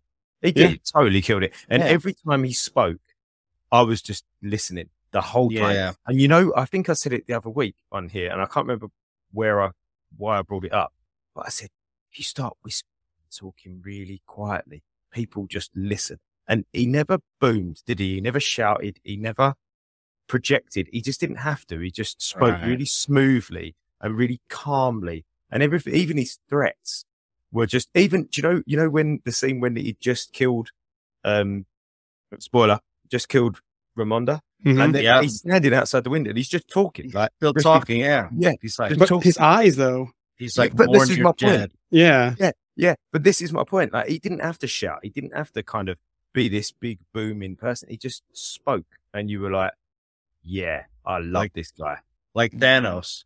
Yep. Yeah, but you notice two things that kind of got really well comic accurate with him was it seems like the longer he was out of water or in water, he got more kind Powerful. of pow- Yeah. no, not powerful, but his his state of mind, his state of being. Like you talk about the Ramonda scene, his facial expression, his eyes, like he almost got more irrational the longer he was out of water or the longer he was in water, and it kind of has that balance of Namor where he has to go back and forth to kind of balance himself. Also, Mm. too, the weakness that they got him with about you know dehydrating him, take away some of his Very power. comic accurate. Yeah, so they had some very good comic accurate parallels with him in this movie, which is pretty impressive. Agreed. yeah. I think that um, I think that you know, talking about when he was when he was in the, if you look at him when he was in the water, everything was very calm and very fluid, and you know, hi- his whole mannerisms when he was obviously in his city, everything was really chilled. When he was out of the water, he was really almost like aggressive and you know mm-hmm. wanted to fight. You know, yeah, And- they and just speaking they just nailed it. Yeah. Speaking The- have been fighting as well, go, on- go on, Alex. Sorry. I was just gonna say the tour of the city that he gave, I thought was like a great scene as well, where he goes Beautiful. through and they show like the children playing and stuff. And they show these leftover influences where like I know there's this game that the Aztecs like used to play where they it would looks like ball- basketball kind of. Yeah, yeah. Was I like was the Toluca, that. was it like Toluca, the Aztec ball court thing that you're talking about? Yeah, Yeah. I, s- I had that same thought while, Yeah. while I was watching that. I was like, Uh, yeah, that's that that's that Mayan Aztec influence. You know, and- that, and it's so awesome like that they threw that in it's just like a little subtle thing that it's it's just like they don't really say anything about it it's just in the background like it's happening right. And they talk about like how you know his people they've brought their culture but they've moved all around and at one point in the film he is like we will not move again or some Right. uh, something like that so it's it's just very interesting Yeah, there's they really nailed it with a bunch of like little details. Like another thing was Namor's wings. Like in in the in the Caribbean, there's a fish called the flying fish, right?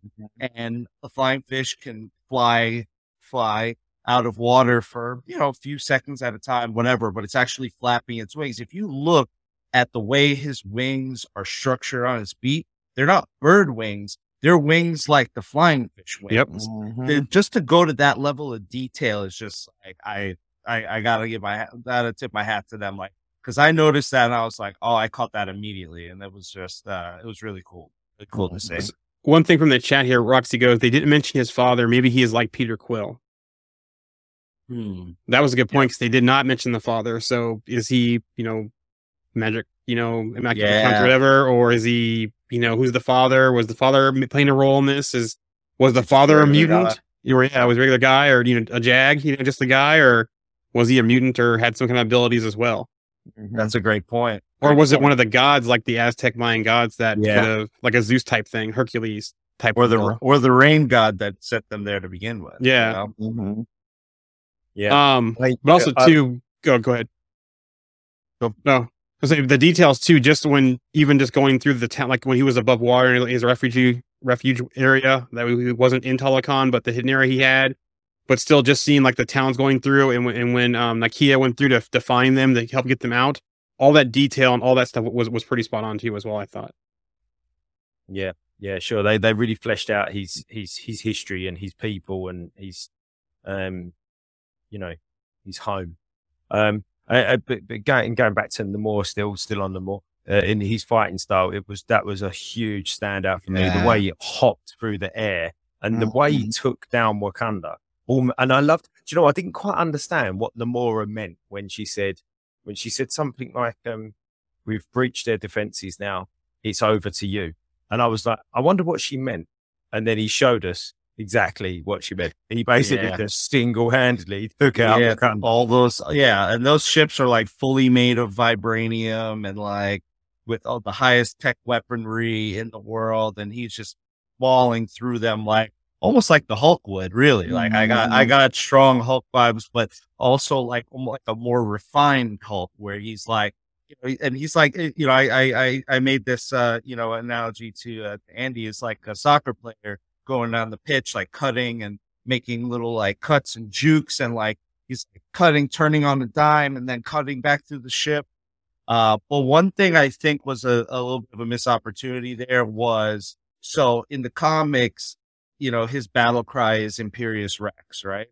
Mhm. And he doesn't say like at the they they show it, you know, I know I'm getting ahead a little bit, but at the end fight scene, as he's about to get knocked out, he says it like half like kind of half assed, like that Yeah. was not the spot to say that. Like, Yeah. he should have said that as he's ripping through a Wakandan warship and like jumping out of the water, like, what's up? Like that's how Or yeah, how- or when he killed Ramonda, like like he could have said it then, and it would have been like, "Whoa," you know, like him just killing her and being like Imperious Rex. yeah, or, like, or right, the throne said it's all- before they attacked Yeah, underwater when, when he when he routed all the the uh, uh, Yeah. Talokans on that throne right there is when he should have done it with the perfect Yeah. spot. Yeah, that would have been cool. Yeah, it's almost like you. It would be like if you substituted, like, you know, you know, when Captain America's getting beat up and he's like, "I can do this all Well, day," you know. yeah, It's like it's like they. It's like imagine if he said "Avengers Assemble." I see Yeah. but, but but but now you say that maybe that kind of was his rally thing, like Caps. That's why they probably did it there when when he was getting beat by Shuri.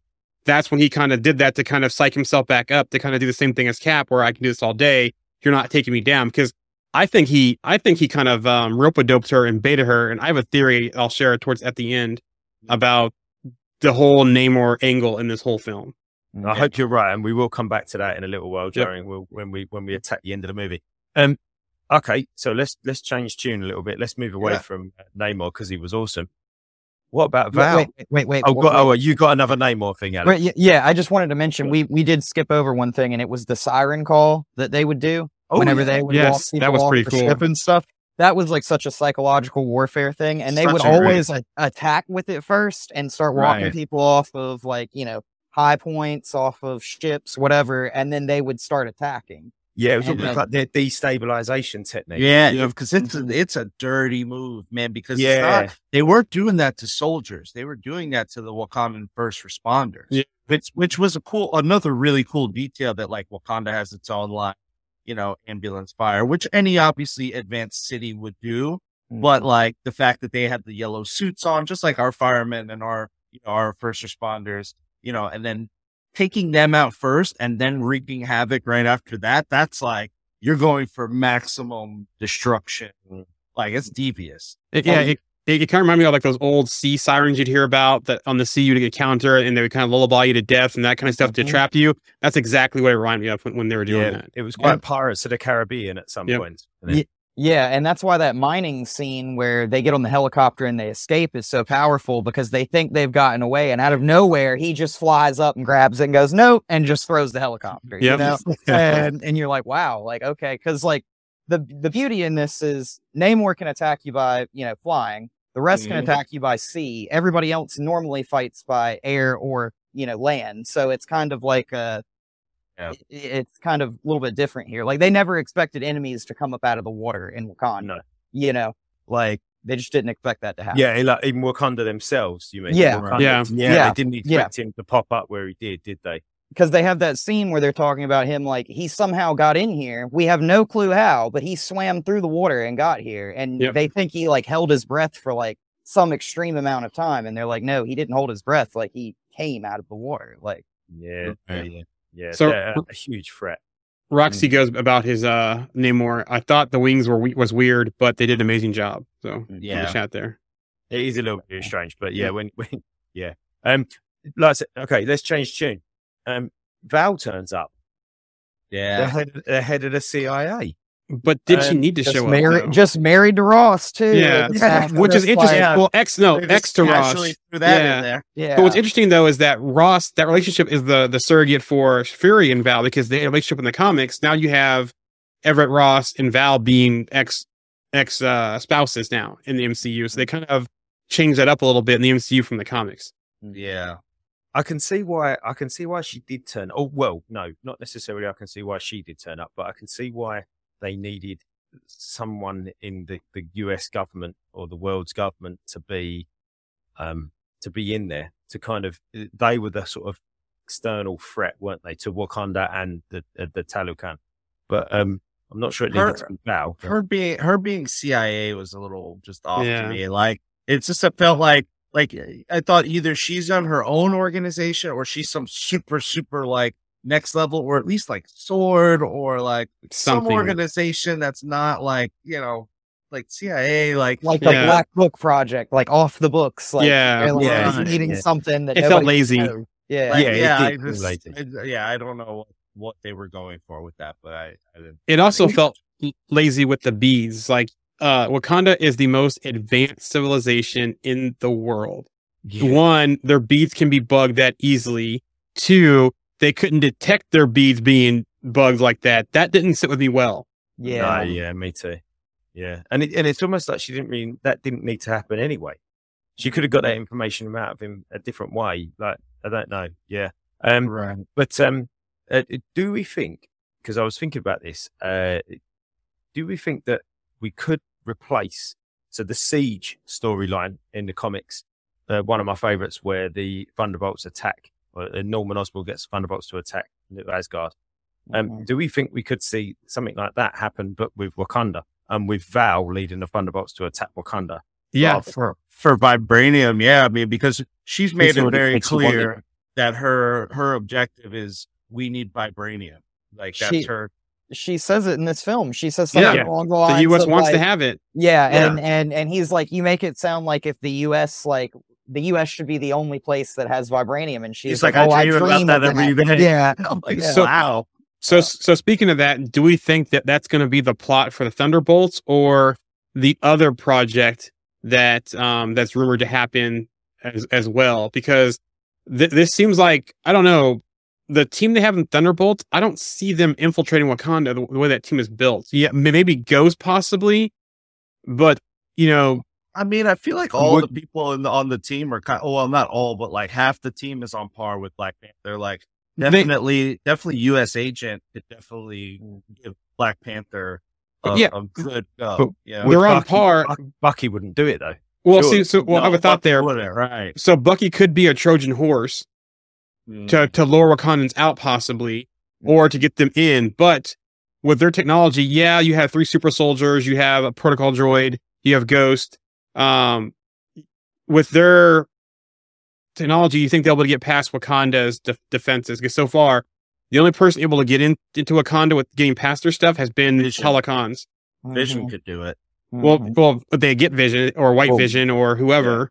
well, Vision Ghost could get- possibly. could get in and then take down the defenses and then let them in. possibly, but I, I don't know. I I think that Thunderbolts possibly could be a setup for the team in some other mission where I think possibly this could be the plot for Black Panther three. Because I'll tell you right now, that iteration of that roster of the Thunderbolts is not attacking New Asgard. They were getting mobbed.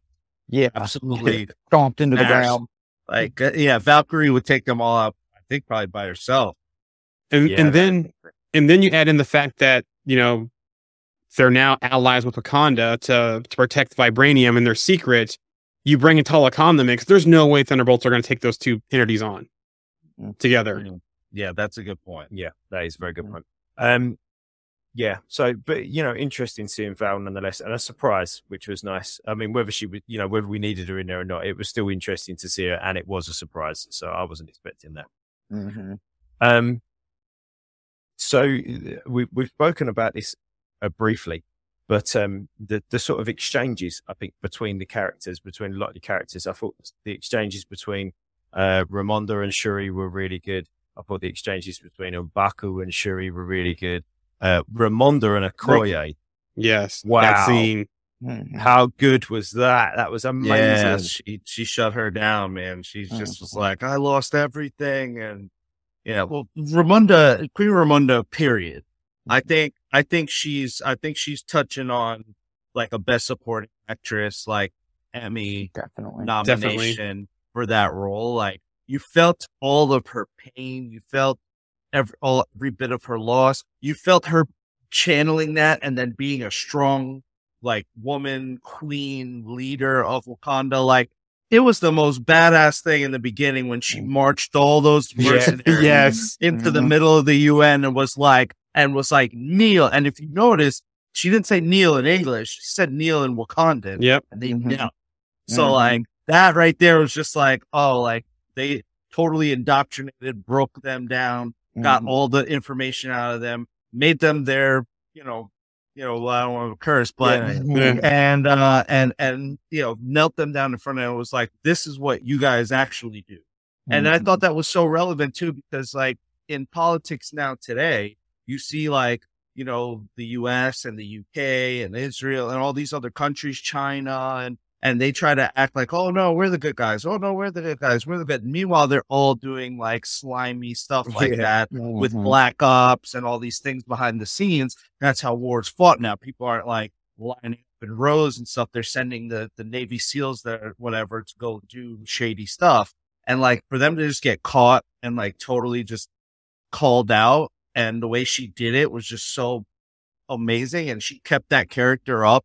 You saw her pain. You saw her, her love for her daughter. You saw her, Mhm. you saw the, the benevolent woman. She was risking her life. Yep. for Riri Self Williams sacrifice. Yep. sacrificing her life for Riri Williams, like just like what And- didn't she do? Angela Bassett killed this film. She Absolutely. did a Yes. phenomenal job. I think she was probably one of the best like people for acting in this film For because sure. like yeah, Yeah, like sure. she she just stole every scene she was Yeah. in. Like, Because think, think about that moment where, where she sacrificed herself to save Riri. They could end the conflict right there. Because all Namor wanted was was to, to to get rid of the person who created the detection device, which for first was for precious metals. I think she said in class she built, and then they took it and made it um, a vibranium detector. But mhm. she could have said, you know what, let the girl drowned, problem solved, conflict over, let's move on. But no, she said, you know what, this girl's important to us. She sees the promise in her. You know, the the light she brings out in Shuri as well with those two interacting. You know, this girl's important. We need to save her. And she realized how important this girl was to Namor too, and was like, you know, almost like a screw you because like, you know, oh, you don't, oh, you want to kill her? Well, guess what? I'm gonna make sure she lives. Yeah, yeah. Um, and speaking of uh, the, the scene that, that Ramonda had with Okoye, um, I, I thought Okoye was good as well. I'm a big fan Oh, yeah. of um, Danai Gurira, and uh, and I thought that her she had a, a, lot larger role, a lot more important role, I think, in this movie, and I think she done a great job. Um, and and you know me, I'm a big lover of a, a good hand to hand combat scene. I thought the fight Mhm. that she had with Atuma was exceptional. Oh, she, yeah, she's just awesome. Like, you know, taking on all those, uh, like she's like, they're super powered, all Mhm. of them, all the Atlanteans. And she's just, you know, holding her own, taking them down, like, and then like going hand to hand with the Tuma. Tuma's no slouch. Tuma takes the throne from Namor and like is, you Mhm. know, gives him a run for his money regularly in the comics, which I'm sure we'll get to later on in this, uh, his dynamic and how he fits in. But, you know, for her to be able to go blow for blow with him and then, you know, uh, I see Roxy said she's good at playing, uh, the mind games. Absolutely. She's a brilliant general. She's a master strategist and, uh, she definitely, I, I, I hate it. I, I felt it in my heart to see her be stripped of her, Yeah, her generalship, like the, the one tear coming down with just Yeah. her trying to keep her composure. Yeah. Because you could tell she gives everything Yeah. for that country. Like they even said she pulled a sword on her own husband. Mhm. Well, You he's know. we found out he's still alive. He's in jail. Yeah. He's in prison, basically. Yeah. yeah. That that scene, that scene with um with Ramonda and Okoye, for me, that was so. Uh, I know I keep repeating myself. But I don't. I don't know if I've told you. I'm rewatching the Defender saga. Um, uh, for me, that was up there with watching uh, Frank Castle and uh, Matt Murdock talk on that um, rooftop Mhm. about uh, about their morals, basically. You know, that was fantastic. That exchange That's what- between the yeah. two of them was amazing. And that exchange between um, Angela Bassett and Danai Gurira and there was was absolutely top notch. Yeah. And then you speaking read of that comic if you haven't, uh, Andy. You should read that comic. Like Okay. the way it's written out, it's, it's really well. Just like the, it's just like the show, but it's yeah, it's written out a, a little bit uh, different. It's cool. Okay. and speaking of uh, Okoye taking on the Talokans, you know, Atuma and, and Namor and that kind of stuff, you know, the Dora Milaje has fought super soldiers pretty well what we see in the MCU. Mhm. the Talokans give her a run for her money. They're like super soldiers on steroids, basically, because they have Yeah. the healing, they have you know the strength, they have all that kind of stuff. So just think how that first battle on the bridge was for her, and then as we get to the the end battle with uh, some enhancements. Yeah. I mean, to be able to operate at the depth, you know, look at the suit that Shuri had to have on to be able to even exist at the depths of Yeah. water. And, and Namor's just swimming, you know, no problem. Like, he says that. He says, he says that to her, don't he? He says, Yeah. "Oh, um, the the weight of the water will crush every bone Yep. in your body." your body, yeah. Or you can Yeah. wear a suit. We've got Right. So to be able to operate that level, you got to be strong. The suit very they- strong. the suit they stole from the the beginning of the divers that found that that vibranium that they Yep. stopped the very beginning. By the way, Yep. That's yeah, the that same was suit. that, yep. yeah, that was fun. Yeah, that was fun. Um, Real quick, Roxy goes uh Oscar for Angela Bassett, which uh, hopefully she does get a nomination Yeah. nod for this. So I think best supporting actress for Yep. sure. yeah, I don't see why not. I don't see why not. At So- least the not at least the nomination. She got to at least get nominated. Yeah. What about some of the other supporting characters? So you know, I know you just touched on it there, money. So we had we had uh, Atuma, we had Namora, we had um, Ao, we had uh, Aneka. Anika, yeah. Yeah, that's it. So we had I've got a more- bone to pick about Aneka. Yeah. You you brought her into this for a reason. In the comics, she trains Dora Milaje. Right? Where was that with Shuri? Right? Where was some kind of Rocky style montage uh, of them training Shuri, getting Shuri Thank to you. fight? Because Shuri became from being technology advanced to having some fighting skills with the little hand thing she had on to being a, a full blown I can take on Namor. But was Namor really fighting her and he's all out, or is he roper doping her, testing her? Which again, I have a theory on this that I'll get to, but that seemed like it was a waste, not a waste, but they missed an opportunity with an Aneka in the Dora Milaje training Shuri. So this is what I was talking about mm-hmm. earlier in the in the podcast where I was saying a little bit, a little dot of exposition could have gone a long way. If you just mm-hmm. even shown a little montage of her training where like, you know, like they there was a time jump.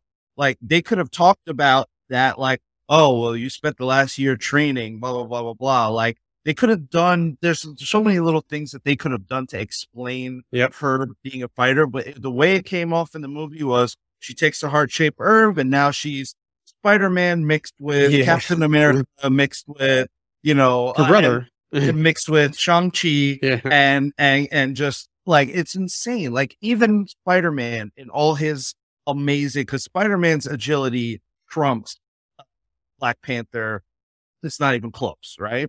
And even he like had to like have some practice and experience. Like Spider Man doesn't just learn how to be a, a Spider Man. Like he has to he has to train. But she takes the herb one day, like knocks a, a mannequin over, and then now she's flipping all over the side of this thing, running, doing all this Mhm. stuff. Like like she's been Black Panther her whole life. Like, nah, son. Yes, which Shang Chi trained his whole life. Yeah. And so did and so did T'Challa. They talked Yeah. about it. Black Panther one. There's one part I think Queen Ramonda says you trained your whole life for this, or either that, or it was it was either her or it was the king. T'Chaka said one of them said to T'Challa, "You trained your whole life, or you've been trained your whole life for this." Like they could. They, there's nothing like that for Shuri. Here's Shuri's combat experience. You ready for it? So she gets knocked out with one hit by Killmonger in uh in Black Panther, almost gets killed. She gets she gets knocked out with one kick by Corvus Glaive in Infinity War.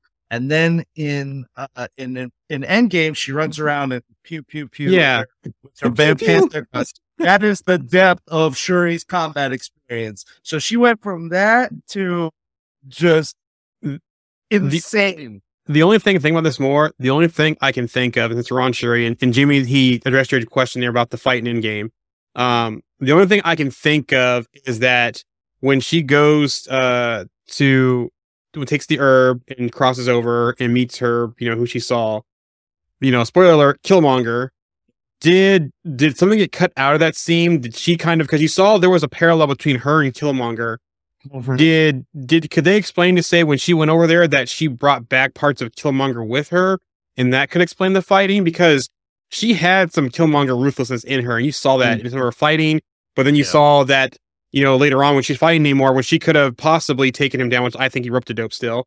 Um, that you saw Queen Ramonda talk to us. Remember who you are. So when you cross over with that kind of stuff, do you bring Mm. something back with you? That's the only way I can explain any of that. They right can, now. they, they can try, but they still did. They still did it though. Yeah. Mm, Well, and Namor even says that he hears her while he was swimming through the water say that she wants to see the world burn. Yeah. So he looks at that as like a point of where he can kind of draw her in and find common ground because he wants to see the world burn to the surface world, you know? Yep. Right. So so um I I think with with Shuri there, I think like to the moment she takes the synthesized herb, she almost still isn't convinced after going to the ancestral plane that she has like any sort of abilities until she punches that thing across the room and then all of a sudden she's like, "Oh, okay. Yeah, now I'm Black Panther, you know, now now I actually have these abilities."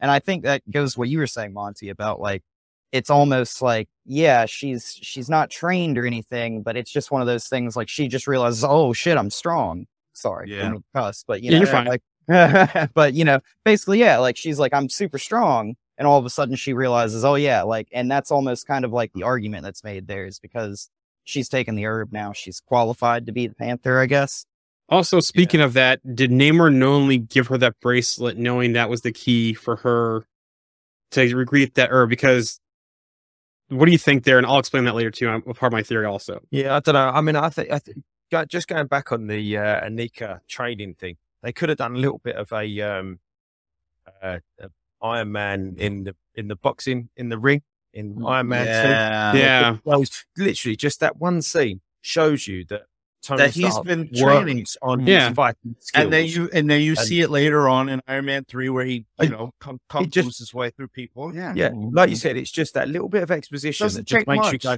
oh, he obviously does train and he obviously does work with a, a, a trainer and a fighter. And that's Yeah, it. boom. And you could Done have just deal. had, you could have opened the door and Aneka and Shuri could have been sparring and you could have gone, oh, okay, look, Shuri's been fighting all this time. Yep, So that's the Rocky style of- montage. Yeah, Yeah, Mhm. exactly. Which go. I wonder Yeah, what I'm- got left on the cutting floor. You know, did Let- that get cut yeah. out? that's true Let, you know? Let's let's go straight into let's go straight into the conversation, Joan, because I'm I'm keen to hear on your idea about this. Um, Yeah. whether whether Namor's rope opener, because this is my biggest problem with the film. My biggest problem with the film is I absolutely love Namor. I thought he was awesome all the way through, and I mean awesome. I mean that in the proper sense until the end until the end, and then the Yeah. end happens, and I went, "Are you kidding?" And then he just everyone's gives like, up yeah, and then Yeah. everyone's like, "Yeah, but he was in the desert," and I'm like, "This is a 500 year old person. Would he have got duped into going into a desert?" who has wings on his feet who could have just flown to the water and jumped in and, Exactly, and- yeah. and- Right. Yeah. Like, this, it- is my, this was my biggest problem. I, all of a sudden, I just went, "I'll leave off." Like, yeah. don't, don't. There's no way this 21 year old tech nerd who's who's who's taken steroids an Yeah. hour and right. has got a suit on would be able to take on a 500 year old god, basically. Like, not Well, a chance. clearly clearly is outclassing her and Yeah, Yeah. like he's Zarya. I also, yeah, real quick, I also do wonder if she did get trained like T'Challa has, because I, if you think back to the first Black Panther, remember that Queen Ramonda talked about her and her studies in the first movie, so maybe she has some light training, but that still doesn't make her a match for Yeah. Namor. Um, also, they wouldn't have trained her because they trained T'Challa because the Black Panther always runs through the ma- the Yep. pat- male heir. patriarchal line. Yeah, This is the Mhm. first time it's it's run to a female, so it, Mhm. it's never gone to. So they, they wouldn't have had a reason to just randomly make her like. And So there's even less reason for her to be as good of a fighter as she is. Like there's all reason for her to be a genius. You know, like yeah, yeah, yeah. like I wouldn't even have settled for like you know how uh, Tony Stark in his suit was like you know has he said oh I, I've analyzed all your moves like if you ever seen if you ever read Civil War Mhm. right they Yeah. could have done something Yep. like that Yeah. like oh Yeah. my suit analyzes every move you every punch you've ever thrown Cap you have no chance and he just Mhm. beats Cap to a pulp easily. the other They thing could have done too, yeah, she did have AI though, and I wonder if the AI was helping her fight. assisting your suit. Yeah, it. So say yeah, that. but say it too. But also too, they did make a comment about AI being another murder type thing, like Ultron in the movie too as well. I, I forgot to mention that earlier uh, with her AI. Uh, from the chat here, Roxy goes, she was on vengeance. She had nothing to lose, basically, which that could make. But here's my thing. Okay, I think this whole time this was a test by Namor. Because think about it, he they probably they're so isolated on the in the ocean, you know, below surface type stuff they were only drawn out because someone found Wakanda in the ocean, right? They probably have been spying on Wakanda all along. You saw how easy he got in, in and out of there. They couldn't detect them. He was probably been watching them for years. He probably knew things about, you know, her doing the herb test. That's why he gave her the bracelet to see, you know, if she could rise to the occasion. Think about the the kind of the parallels him and her have uh, between each other. Um, the whole movie, uh, even the conversation, him taking her down to Talokan and trusting her with that, all that kind of stuff. I think this was a test by Namor. They want an ally. They need someone on the surface that is on the same level as them that can rise to the occasion with them. So basically, um, you know, he hadn't. I think he knew the struggle with the herb. Uh, that's why he gave her the bracelet. That bracelet was key to his, I think, his mom, the one that his mom had too, as well. Um, it wasn't just a token of, of, of friendship or appreciation or, you know, an olive branch. It was for a purpose. Um, think about his first attack. You know, when he came into Wakanda and they said, you know, it's all yours and he, wanted to die and he, he basically was going ham on the whole Wakanda thing. He could have easily ended them right there. Why didn't he? He stopped and said, you know what? Take the time to bury your dead, mourn, what, five or seven days, it's on, like Donkey Kong, basically. Why? Why didn't he? Why did he give him time to prepare her to finish the herb, them to regroup, them to come after them, like he was drawing, like he was drawing them in to see, okay, I gave them a first round knockout punch. You know, their legs are shaky, they're on the ropes. Can they bounce off the ropes and, and fight back against me? And then, you know, that was not just him being noble on the battlefield. I think it was a purpose. I think it was he was playing the long game with Wakanda because remember the talk between him and Shuri. He's like, if we're found out, if if vibranium gets in other hands, all that kind of stuff, they're at danger too. This is self preservation and having a service ally that can that's, that's as good as them that can also help them in the long game. Mm-hmm. Um, and basically they passed the test because think about it. The, the, the, on the beach when she's getting ready to end, you know, supposedly end him, which I don't think was going to happen. The whole, uh, Talokans on the ship get ready to end all the Wakandans right? If she kills him, guess what? This is like war games, right? You know, global thermonuclear war. If she does kill him, they kill Wakanda. There's there's zero benefit from either nation right there at that time. If if that plays out like that. So basically it was kind of they passed the test. The enemy of, of my enemy is my friend, which his enemy his enemy is the people trying to get vibranium, not Wakanda, yeah. because they've already got have it. Both nations were shaped by vibranium. Think of the parallels there between Wakanda and Talokan. It's it's pretty much they're on the same path. So and so and so basically he knows the service world will, will keep coming. They passed the test. Now they're allies. That painting at the end with him and the Panther, boom. This is all a test to see if they are on the level with Talokan. So he talks about that at the end, you know, but I, you know, when he's having the, with the, um, Namora conversation with Namora. However, I think, um, it wasn't necessarily a, a premeditated thing. I think he just realized, hey, I didn't mean to kill your mom. I know what it's mm-hmm. like to lose my mom. You know, that's what because Namor lost his mother, and like he's the, a ruler, and now Shuri's a ruler, and you know, I think he he realizes that, like you said, the enemy of my enemy is friend, and he realizes that Wakanda is better as a, as an ally, like than they are decimated. Like they decimate them, and then they take their vibranium, and then what? They have to keep fighting them, and it's a mm. big thing. Like better if he can get, he can bring them under heel and get them to be on his side. So I think he still was trying to get on them. But to your point, I think as he's getting beat up on the sand, when she was like yield, I think that was the thought in his head at that point. What you're mm-hmm. saying, so, I think that's when he figured that out was at the moment, not before when he get gave her the week. I don't think it was that see, early. I, I, agree. Where I think he didn't mean to kill her mom. I think she was just collateral damage because because eh, honestly, like we said, she didn't have to die. Ramonda was safe. She could have got up in there. She dove down in that hole to get Riri right. down that red. Ramonda right. was safe. He was not trying to kill Queen Ramonda. He was right. trying to prove a. And again, he was trying to to see if if he gives them their best punch, can they rebound and come back? So that, that's why I think he was playing the long game all along. Ever since that leak happened in the beginning, or not the leak, but the the vibranium search in the beginning. Because remember, he came to them and said, "Hey, bring me the girl." He was trying to do a relationship the whole time in this movie. You know, you give me, you give me her. You know, the person.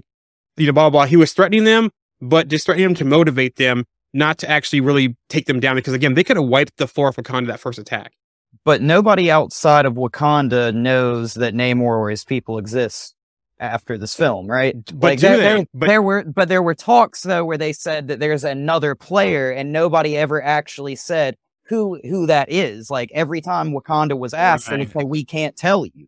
Right. So after this film, like Namor and his people are only known by Wakanda.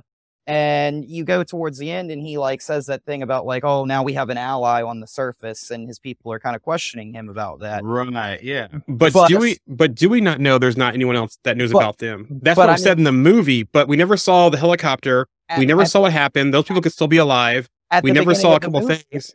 At the beginning of the movie, when they attack the mining vessel, they're mistaken as Wakandans. Yes, at So, first, like- they, at first they are, but then when Lake Bell's character is in the helicopter, we see him come and crash, but we don't see what happens to them. We're Mm. assumed they're dead, right? Mm. They're working for the government. Maybe one of them survived. You know, there's th- other things here we, we could see that you know, you know, Ro- you know, they were bugging Ross, right? The the beads, you know, so Val knows something else is going on here. Maybe doesn't know what. So there's some clues here that there's more than just Wakanda at play here. Yeah, I So- think things like that needs to be said though, don't they? Yeah, yeah, Yeah. I agree. Yeah. And they could be later on. And they, they could be later on. Like, you know, remember we thought that um, Lake Bell's character was tied to to to uh, Lat- Latveria and um and she was Lucia von Bardas type thing. You know, could that still come to play later on with Doom? You know, could there still be a Doom behind the scenes here? Yeah, they scrapped everything because everything changed because of what happened. But I don't, I don't know. There's, there's something that seems here that there's more than we know still going on here because like now the whole work the whole vibranium thing, right? She's still on that. She knows something else is going on here. I just find it hard for Namor to be upset about Wakanda stepping out into the world if he attacks a mining vessel and then they're accused of being Wakandans. And it's like almost him entrapping the Wakandans to get the blame there and then being mad that they revealed themselves to the world. Exactly. Yeah, you know, like Exactly. kind of like a weird kind Yeah. there. a couple of things in the chat. Roxy agrees with my theory, but she also says that Namor only care about his people, and then he made her queen for a reason, for Shuri, because I think that means Shuri, which again Yeah, parallels no, I- parallels. I agree. I think he did mean to kill Ramonda because he said he, he makes that point. Once she's dead, he then looks at uh, looks at Shuri and he goes, "You're Yeah, queen exactly. now. He's your cat, Giovanni." Yeah. She, he goes, "You're the queen now," and he, he Mhm. wanted her to be queen because I think he felt like he probably could control her a little bit more. But this is going back to Monty's little bit of exposition again. Now, I like the idea that he was playing Shuri all along. Um, I like the idea that I, I still want to believe that he could have just turned that fight over at the end if he really wanted to. Um, and that he wasn't duped into going into a desert and that he was 20 yards from the water. Or he could of just ran things. away. Yeah. Yeah, he Yeah. could have just run away. Yeah. But I think a little bit of exposition at that end scene, because it was almost like, oh, they're going to say it. They're going to say it. And I was sitting there thinking, there's no way that she's got the better of him. And then he kind of just didn't say it in that little end scene. He kind of did, but didn't. Like he could have said, I let the girl believe that she, you know, got the better of us. You know, we need these allies or we need this. He could have just said something like that. And that would have got, that would have made me then personally go, oh, okay, good. He was in control this whole time. This is no more we're talking about. He's one of the blooming Illuminati. You know, he is, look how powerful he is. Like he can't just get walked over by Shuri like that. I'm sorry. I don't care that Yeah. she's Yeah. star of the movie. When can't get walked over when like that. his people are literally about to kill all the Wakandans who are on the ship. I mean, they've got them all cornered, and exactly. up, and they're all standing there like poking at him with spears, and they're all like, you know, like, all right, we're about to die. Listen, like- re- realistically, even T'Challa should get m- by a name. Yeah. Yeah. that, should, that yeah. shouldn't even be a fight. That should Yeah. be just Yeah. a whooping. You know what I mean? Yeah, like, exactly, It's, not yeah. So close. it shouldn't That even was a be bit close. disappointing. in, in the way was- in, in the way they appeared together to to stop the fight, saying we're not enemies anymore, we're That- friends, blah blah blah. Like I said, I think this has been his plan the whole time Yeah. was to find a worthy ally. Look, look, guys, let's let's keep this going because I know Yeah. we've we're restricted on time and we've got a, Yep. at least one more big thing Yep. to talk about before we go on. So, um, we, I think we're all kind of agreed on that we're upset about that. The more got got, got beat by Shuri. Um, so so anyway, but yeah, so the movie, movie finishes and then we get hit by this big mid credit scene. What is that going to mean Yeah. going forwards? We have got yeah, Jarian, well done, you were right. Yeah. I've got to say. I was, I kind of, I kind of like it and I don't like it. I like it because, um, it gives us, and I, I, I didn't like it at first. Then when he said his name was T'Challa, I was like, clever. Like, that is clever. My Haitian name is like Toussaint. I like, I like that. I thought that was clever. But then I'm sitting there thinking, he's still only like seven. Like, how are they going to Actually, has to be five, six years old. Yeah, I mean, okay, Yeah. yeah, they could probably round him up, but yeah, he's going to be five or six because Yeah. she she left six years ago. But um, but okay, it's going to be at least ten years before we can get an adult T'Challa story. So, So- that's why Yeah. we worry about it. So that's where, first of all, it, it was interesting. They said that that T'Challa knew and Queen Ramonda knew, but the Queen Ramonda knew when she went to Haiti to see uh, um, Napita or Nakia before she came back, or did she know the whole time there was a child there? Because Well, you know that- how she just uh, showed up in Haiti. You know, one thing. Two, I think they they could possibly be playing him more on the Young Avengers route. That's what They're- I think they're going to yeah, do is they're- have they're- him on the Young yeah, Avengers. there's a there's a cartoon, um, next Avengers a cartoon movie. It, it, I think I believe it's my flying as Mhm. flag as well, where he's on a Young Avengers team. Yeah, it, it's Azari, it's Storm and T'Challa's son, but you can play some parallels there and build out him as a Young Avenger. Yeah, and have him come up as through that. Yeah, Yeah, I still had an issue with that though because it means that you know we still because he's five, right? He's still Mhm. like no matter what you do, like you're still talking about probably a decade of of stuff. That's almost we get time jumps. Unless you- another massive time jump, like Yeah, it's it's going to be a solid decade before we even have a T'Challa again, and and that like I don't know that that didn't work well for me. But what what I did like was they got the it's like they got the uh, I love Corn, you you know that uh, that video. Didn't that kid remind you of him? You Yeah, remember a little bit, so yeah. much. I was like, wow, they got the I, I love Corn kid blew up, I, I, and I realized it wasn't him, but. did uh, do you also notice too with them saying you know five six years they've been there? That actually proves that Nakia and him were not snapped or the Mhm. blipped. They were not Yeah. part of the blip to snap because they were there the whole time. Yeah, Well, and she also says that T'Challa had like put plans in place before he had passed to like take care of the child and Mhm. didn't want the child like influenced by the throne, which kind of makes me like believe that maybe one day we're going to get this parallel where he'll, where he will be like Killmonger and he will go back for the throne, but he'll be like the kind and compassionate ruler. The anti Killmonger. Yeah, the versus the one that we saw. That's why I think we got Killmonger in this film too, is to kind of remind us like Shuri sees him and she's like, you know, listening to him say, You gotta take care of business. You gotta take care of business. Like that's just how things are. So kind of Yeah. remind us of him a little bit. With- Which side note, you know, it, it's one thing that I felt was under highlighted that I'm really glad that they made like a nod to it in this movie was how T'Challa in the comics is like the fifth or sixth smartest person in all of Marvel. Like Mm. he's a- absolutely, and they, they kind of don't speak to that that much. He's like, he's not dumb at all, but he like, they don't highlight his intelligence like that. But the fact that he was planning ahead like that, and then the fact that Shuri at one point in the movie is like, oh, I learned everything I know from my brother that Mm-hmm. really like that, I was like, oh, thank you. you know, like they gave him that respect because like it was kind of disappointing that they never really leaned on that because like if you really read comics, like there's so many times where like like they'll be in the middle of a fight and then Black Panther just sit like this and they uh, and then he like figures out the the the problem and Yeah, gets yeah, them yeah. through off his intelligence. Meanwhile, everyone's like getting beat up. Like mm. he's, he's really a brilliant mind. More He than does do that. He does do that a lot, doesn't he? Actually, now you said that, I never even remembered that, but he does do that a lot. He always sort of sits back and evaluates the situation. Goes, "Why don't we all do this?" And everyone goes, mm-hmm. "Yeah, that's a really good idea." and and and that scene where Namor first appears to the Queen and Shuri, I feel like in that moment she's about to reveal to Shuri when Shuri's upset that he has a child. Yep. Like Yeah. there, there's like almost that That's like what that is what she she was about to say something. Yeah. I bet. Yeah, that is exactly. Yeah, that's exactly what she was gonna. and because remember, she said Ramonda. yeah, yeah, Yep. and and So that's exactly what she was gonna say. Yeah, that's exactly what that. and was. she's trying to give Shuri like some sort of like, yeah, he's not here, but he lives on still, like kind of like one of those arguments. I feel like, and then Namor just sidelines that whole conversation out of nowhere. And It's- But very much that that whole Shuri's whole attitude, though, is is not one that that sort of sits in Wakanda very well, is it? Because they also they all talk about um death not being the end, you know, and she Right. doesn't think Jumping that. off point. saying, yeah, she was sort of saying, no, he's gone, he's not here. That wasn't T'Challa. That wasn't that wasn't the that wasn't his hand. That was just the wind. You know, Mm. she's she's very logical. Where Yeah, well, yeah. obviously, you know, the whole the rest of Wakanda is all very much spiritual, isn't it?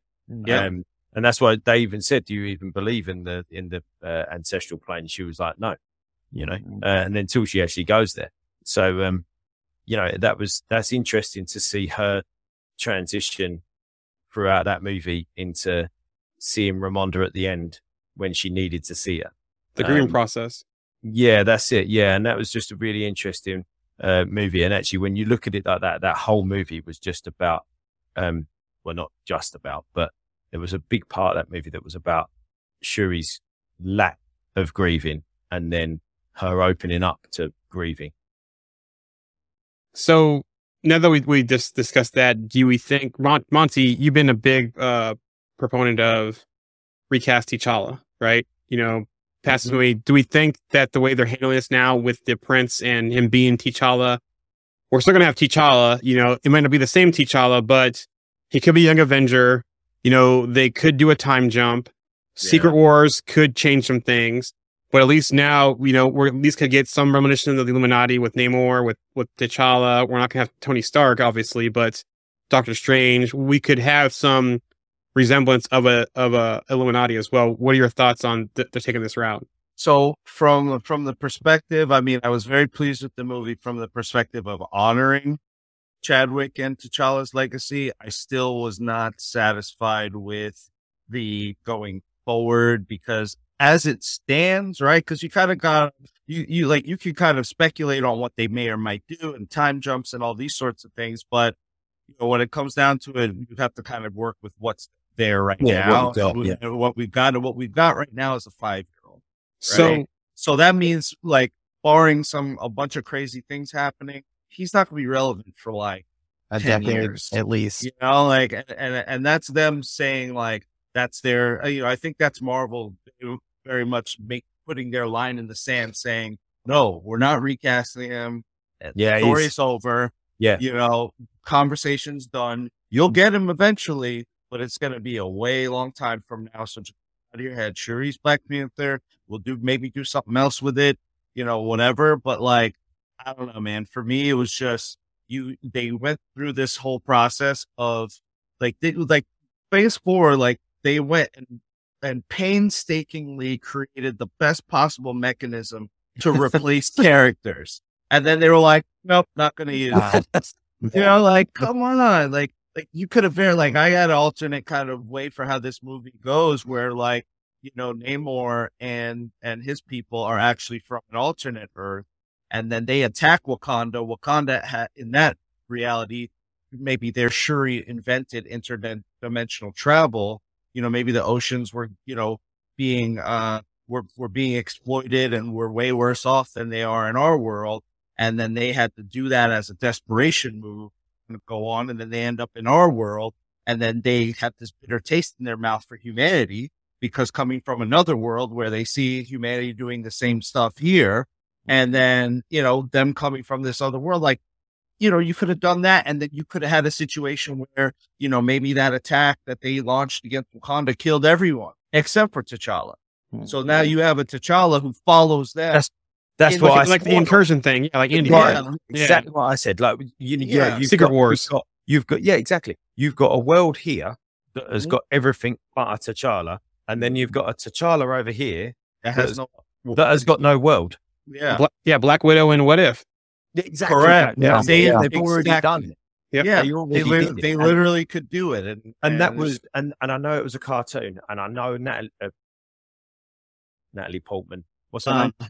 Scarlett- Scarlett Scarlett Johansson. Johansson, I know, I know that Scarlett Johansson hasn't passed away. I know that, but that was really touching, actually. Yeah. In What If, even even in What If, even in a cartoon, I thought that was really touching, and I- and I think it could have just been just as touching in this, and I think that they could have done it where they got somebody who didn't look anything like Chadwick Boseman, so we wasn't confused that they were trying to replace six one six T'Challa. But you know, I think I, I think let's let's stop going on about that now because I think you're right, Monty. I think that does draw a line in the sand that they're not going to recast that Yeah. T'Challa. We're Yeah. not going to get Yeah. that T'Challa Mhm. until that boy is Yeah. he's old enough to be an adult. But one last thing. What if they could do one of two things? What if they could push time through little T'Challa to make him older, quicker? no, seriously. I mean Or- they did it they did it in uh, yeah. In, In in, game. in game. Yeah. So they could push time through him some way to make him older, one way. Two, they did to Ant-Man so yeah, the him being con- they could say something with something with the herb, him being conceived on the herb. I know this this probably happened before with other children with even T'Challa.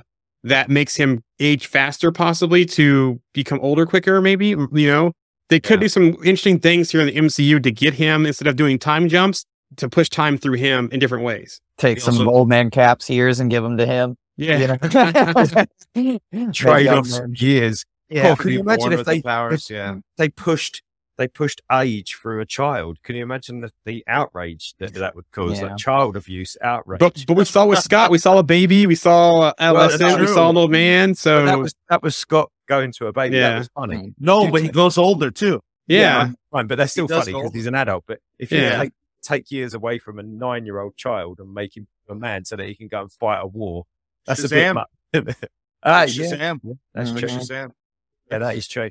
But um, look, we've got to wrap this up in the next few Yeah. minutes. Um, so let's just give, let's just each of us go through, give a little overview on what we thought about it. Um, I'll go first because I'm on the left of the screen, so I'm going to go first.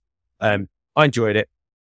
I thought that it was, I thought there were some fantastic elements in it. I thought Winston Duke was amazing. I thought Tenoch Huerta was amazing. I thought Angela Bassett was amazing. Um, I, I wanted, I want to see more of uh, Tenoch Huerta. I can't wait to see more of him. I thought he was um, mesmerizing, actually, as Namor. Um, I thought that uh, the set pieces were really well done. I thought the action was excellent. I thought Namor's fighting style was amazing, and I can't wait to see more of that. Um, however, I was, to be honest, hugely disappointed with the way it ended, with Namor seemingly rolling over um, for for Shuri. Um, however, hopefully that can be corrected. But that my those were my sort of final thoughts on it, and it was a nice tribute to Chadwick. However, I felt I just felt something was for me something was missing, but I I I, may think differently about that as time goes on. Monty, what do you think? Uh, bittersweet is my kind of best uh, one word uh, way to sum it up. I mean, you just had so many, like you had this amazing tribute to, to Chadwick Boseman, to T'Challa and that legacy. But then you also had, you know, those little things. There's like so many little tweaks that could have made that movie a lot more coherent, a lot more, uh, you know, smooth and, and could have made a lot more, uh, thematic and, and narr- narrative, uh, sense. Um, Queen Ramonda dying, that sucks. Like we don't get her any anymore now in the uh in the MCU except maybe in like little, you know, uh scenes in the, you know, when they visit the ancestors after taking the herb or something like that. So so she's gone. That's bittersweet. Um, you know, just a lot of um it, it was a great movie, but uh it's a top it's maybe top three in phase four, but it's barely if if at all top 10 of all the Marvel movies. I, I don't know if I even put it in the top 10 for me. Um, I, I, I wanted more, but at the same time, I do understand the fact that, you know, it's not been done before where a movie loses its main character and then they make the sequel anyway. So it, I think this is about as good Mm. as it could have been done. This is almost as good as it could have been, you know, considering that really major. So, Alex, yeah. over to you. Uh, so I mean, I really liked this movie. Um, I felt like some of the pacing issues for it Yep. for me though was the fact that they would take a little bit too long on some things where they didn't really need to take too much length, and then on some things they really needed to stretch it out, and they just made it really short. I think that goes back to what Monty was saying about like there's just a few little things where they could have like crossed some T's and dot some I's and made this thing look like a little bit better. Um, overall, I do think it was a really solid movie. Like I shed some tears for the Chadwick Boseman um, funeral um, scene with with T'Challa, but I I and I don't know why, but like I got like I was really hit hard by when Queen Ramonda died, and like I was like, whoa, like I did not expect that. Like right then, like caught off guard. Like you know, um, overall, I do think this is a pretty solid film in Phase Four. Yeah. Um, like, um, I think it's one of the better Phase Four films, um, in comparison to some things. But yeah, I mean, I I would rate this film pretty high, at least, uh, probably like an eight, at least. Yeah. least. You know, like, um, Cool. Yeah. Jorin, over to you. Uh, a couple things in the chat real quick. Uh, Roxy, Kevin likes to keep it simple. Uh, good point there, but Jimmy has a really good point here. Remember, there was a lot of delays in filming, so definitely some things were rushed. I never thought they would make this November date successfully because you had Shuri getting hurt, so you know there's some things there. But I'm not going to repeat everything you guys said. Um, I pretty much agree with all you guys said. I don't really do the ratings or rankings, that kind of stuff. But for me, I loved it. It hit all the check boxes for me. I think a little bit of nuance in connecting the dots would have gone a long way to make this even better than it was. Mhm. Um, you know, I'm so glad that we have resolution to how they're going to handle uh, T'Challa. Um, you know, two years we've been talking about that, and I, I'm glad that happened to be a child because I've been saying that.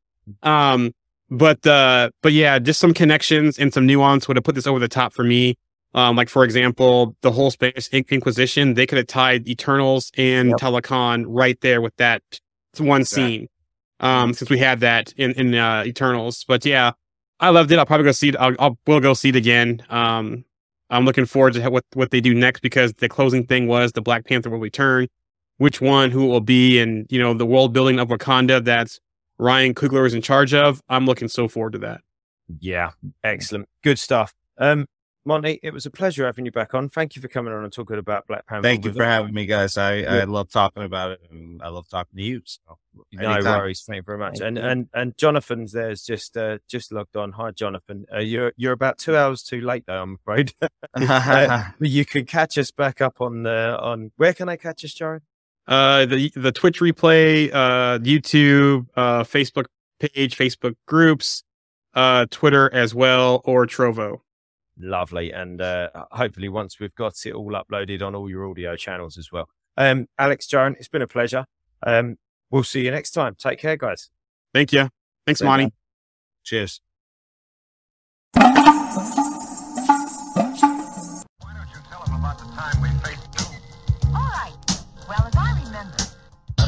quarters.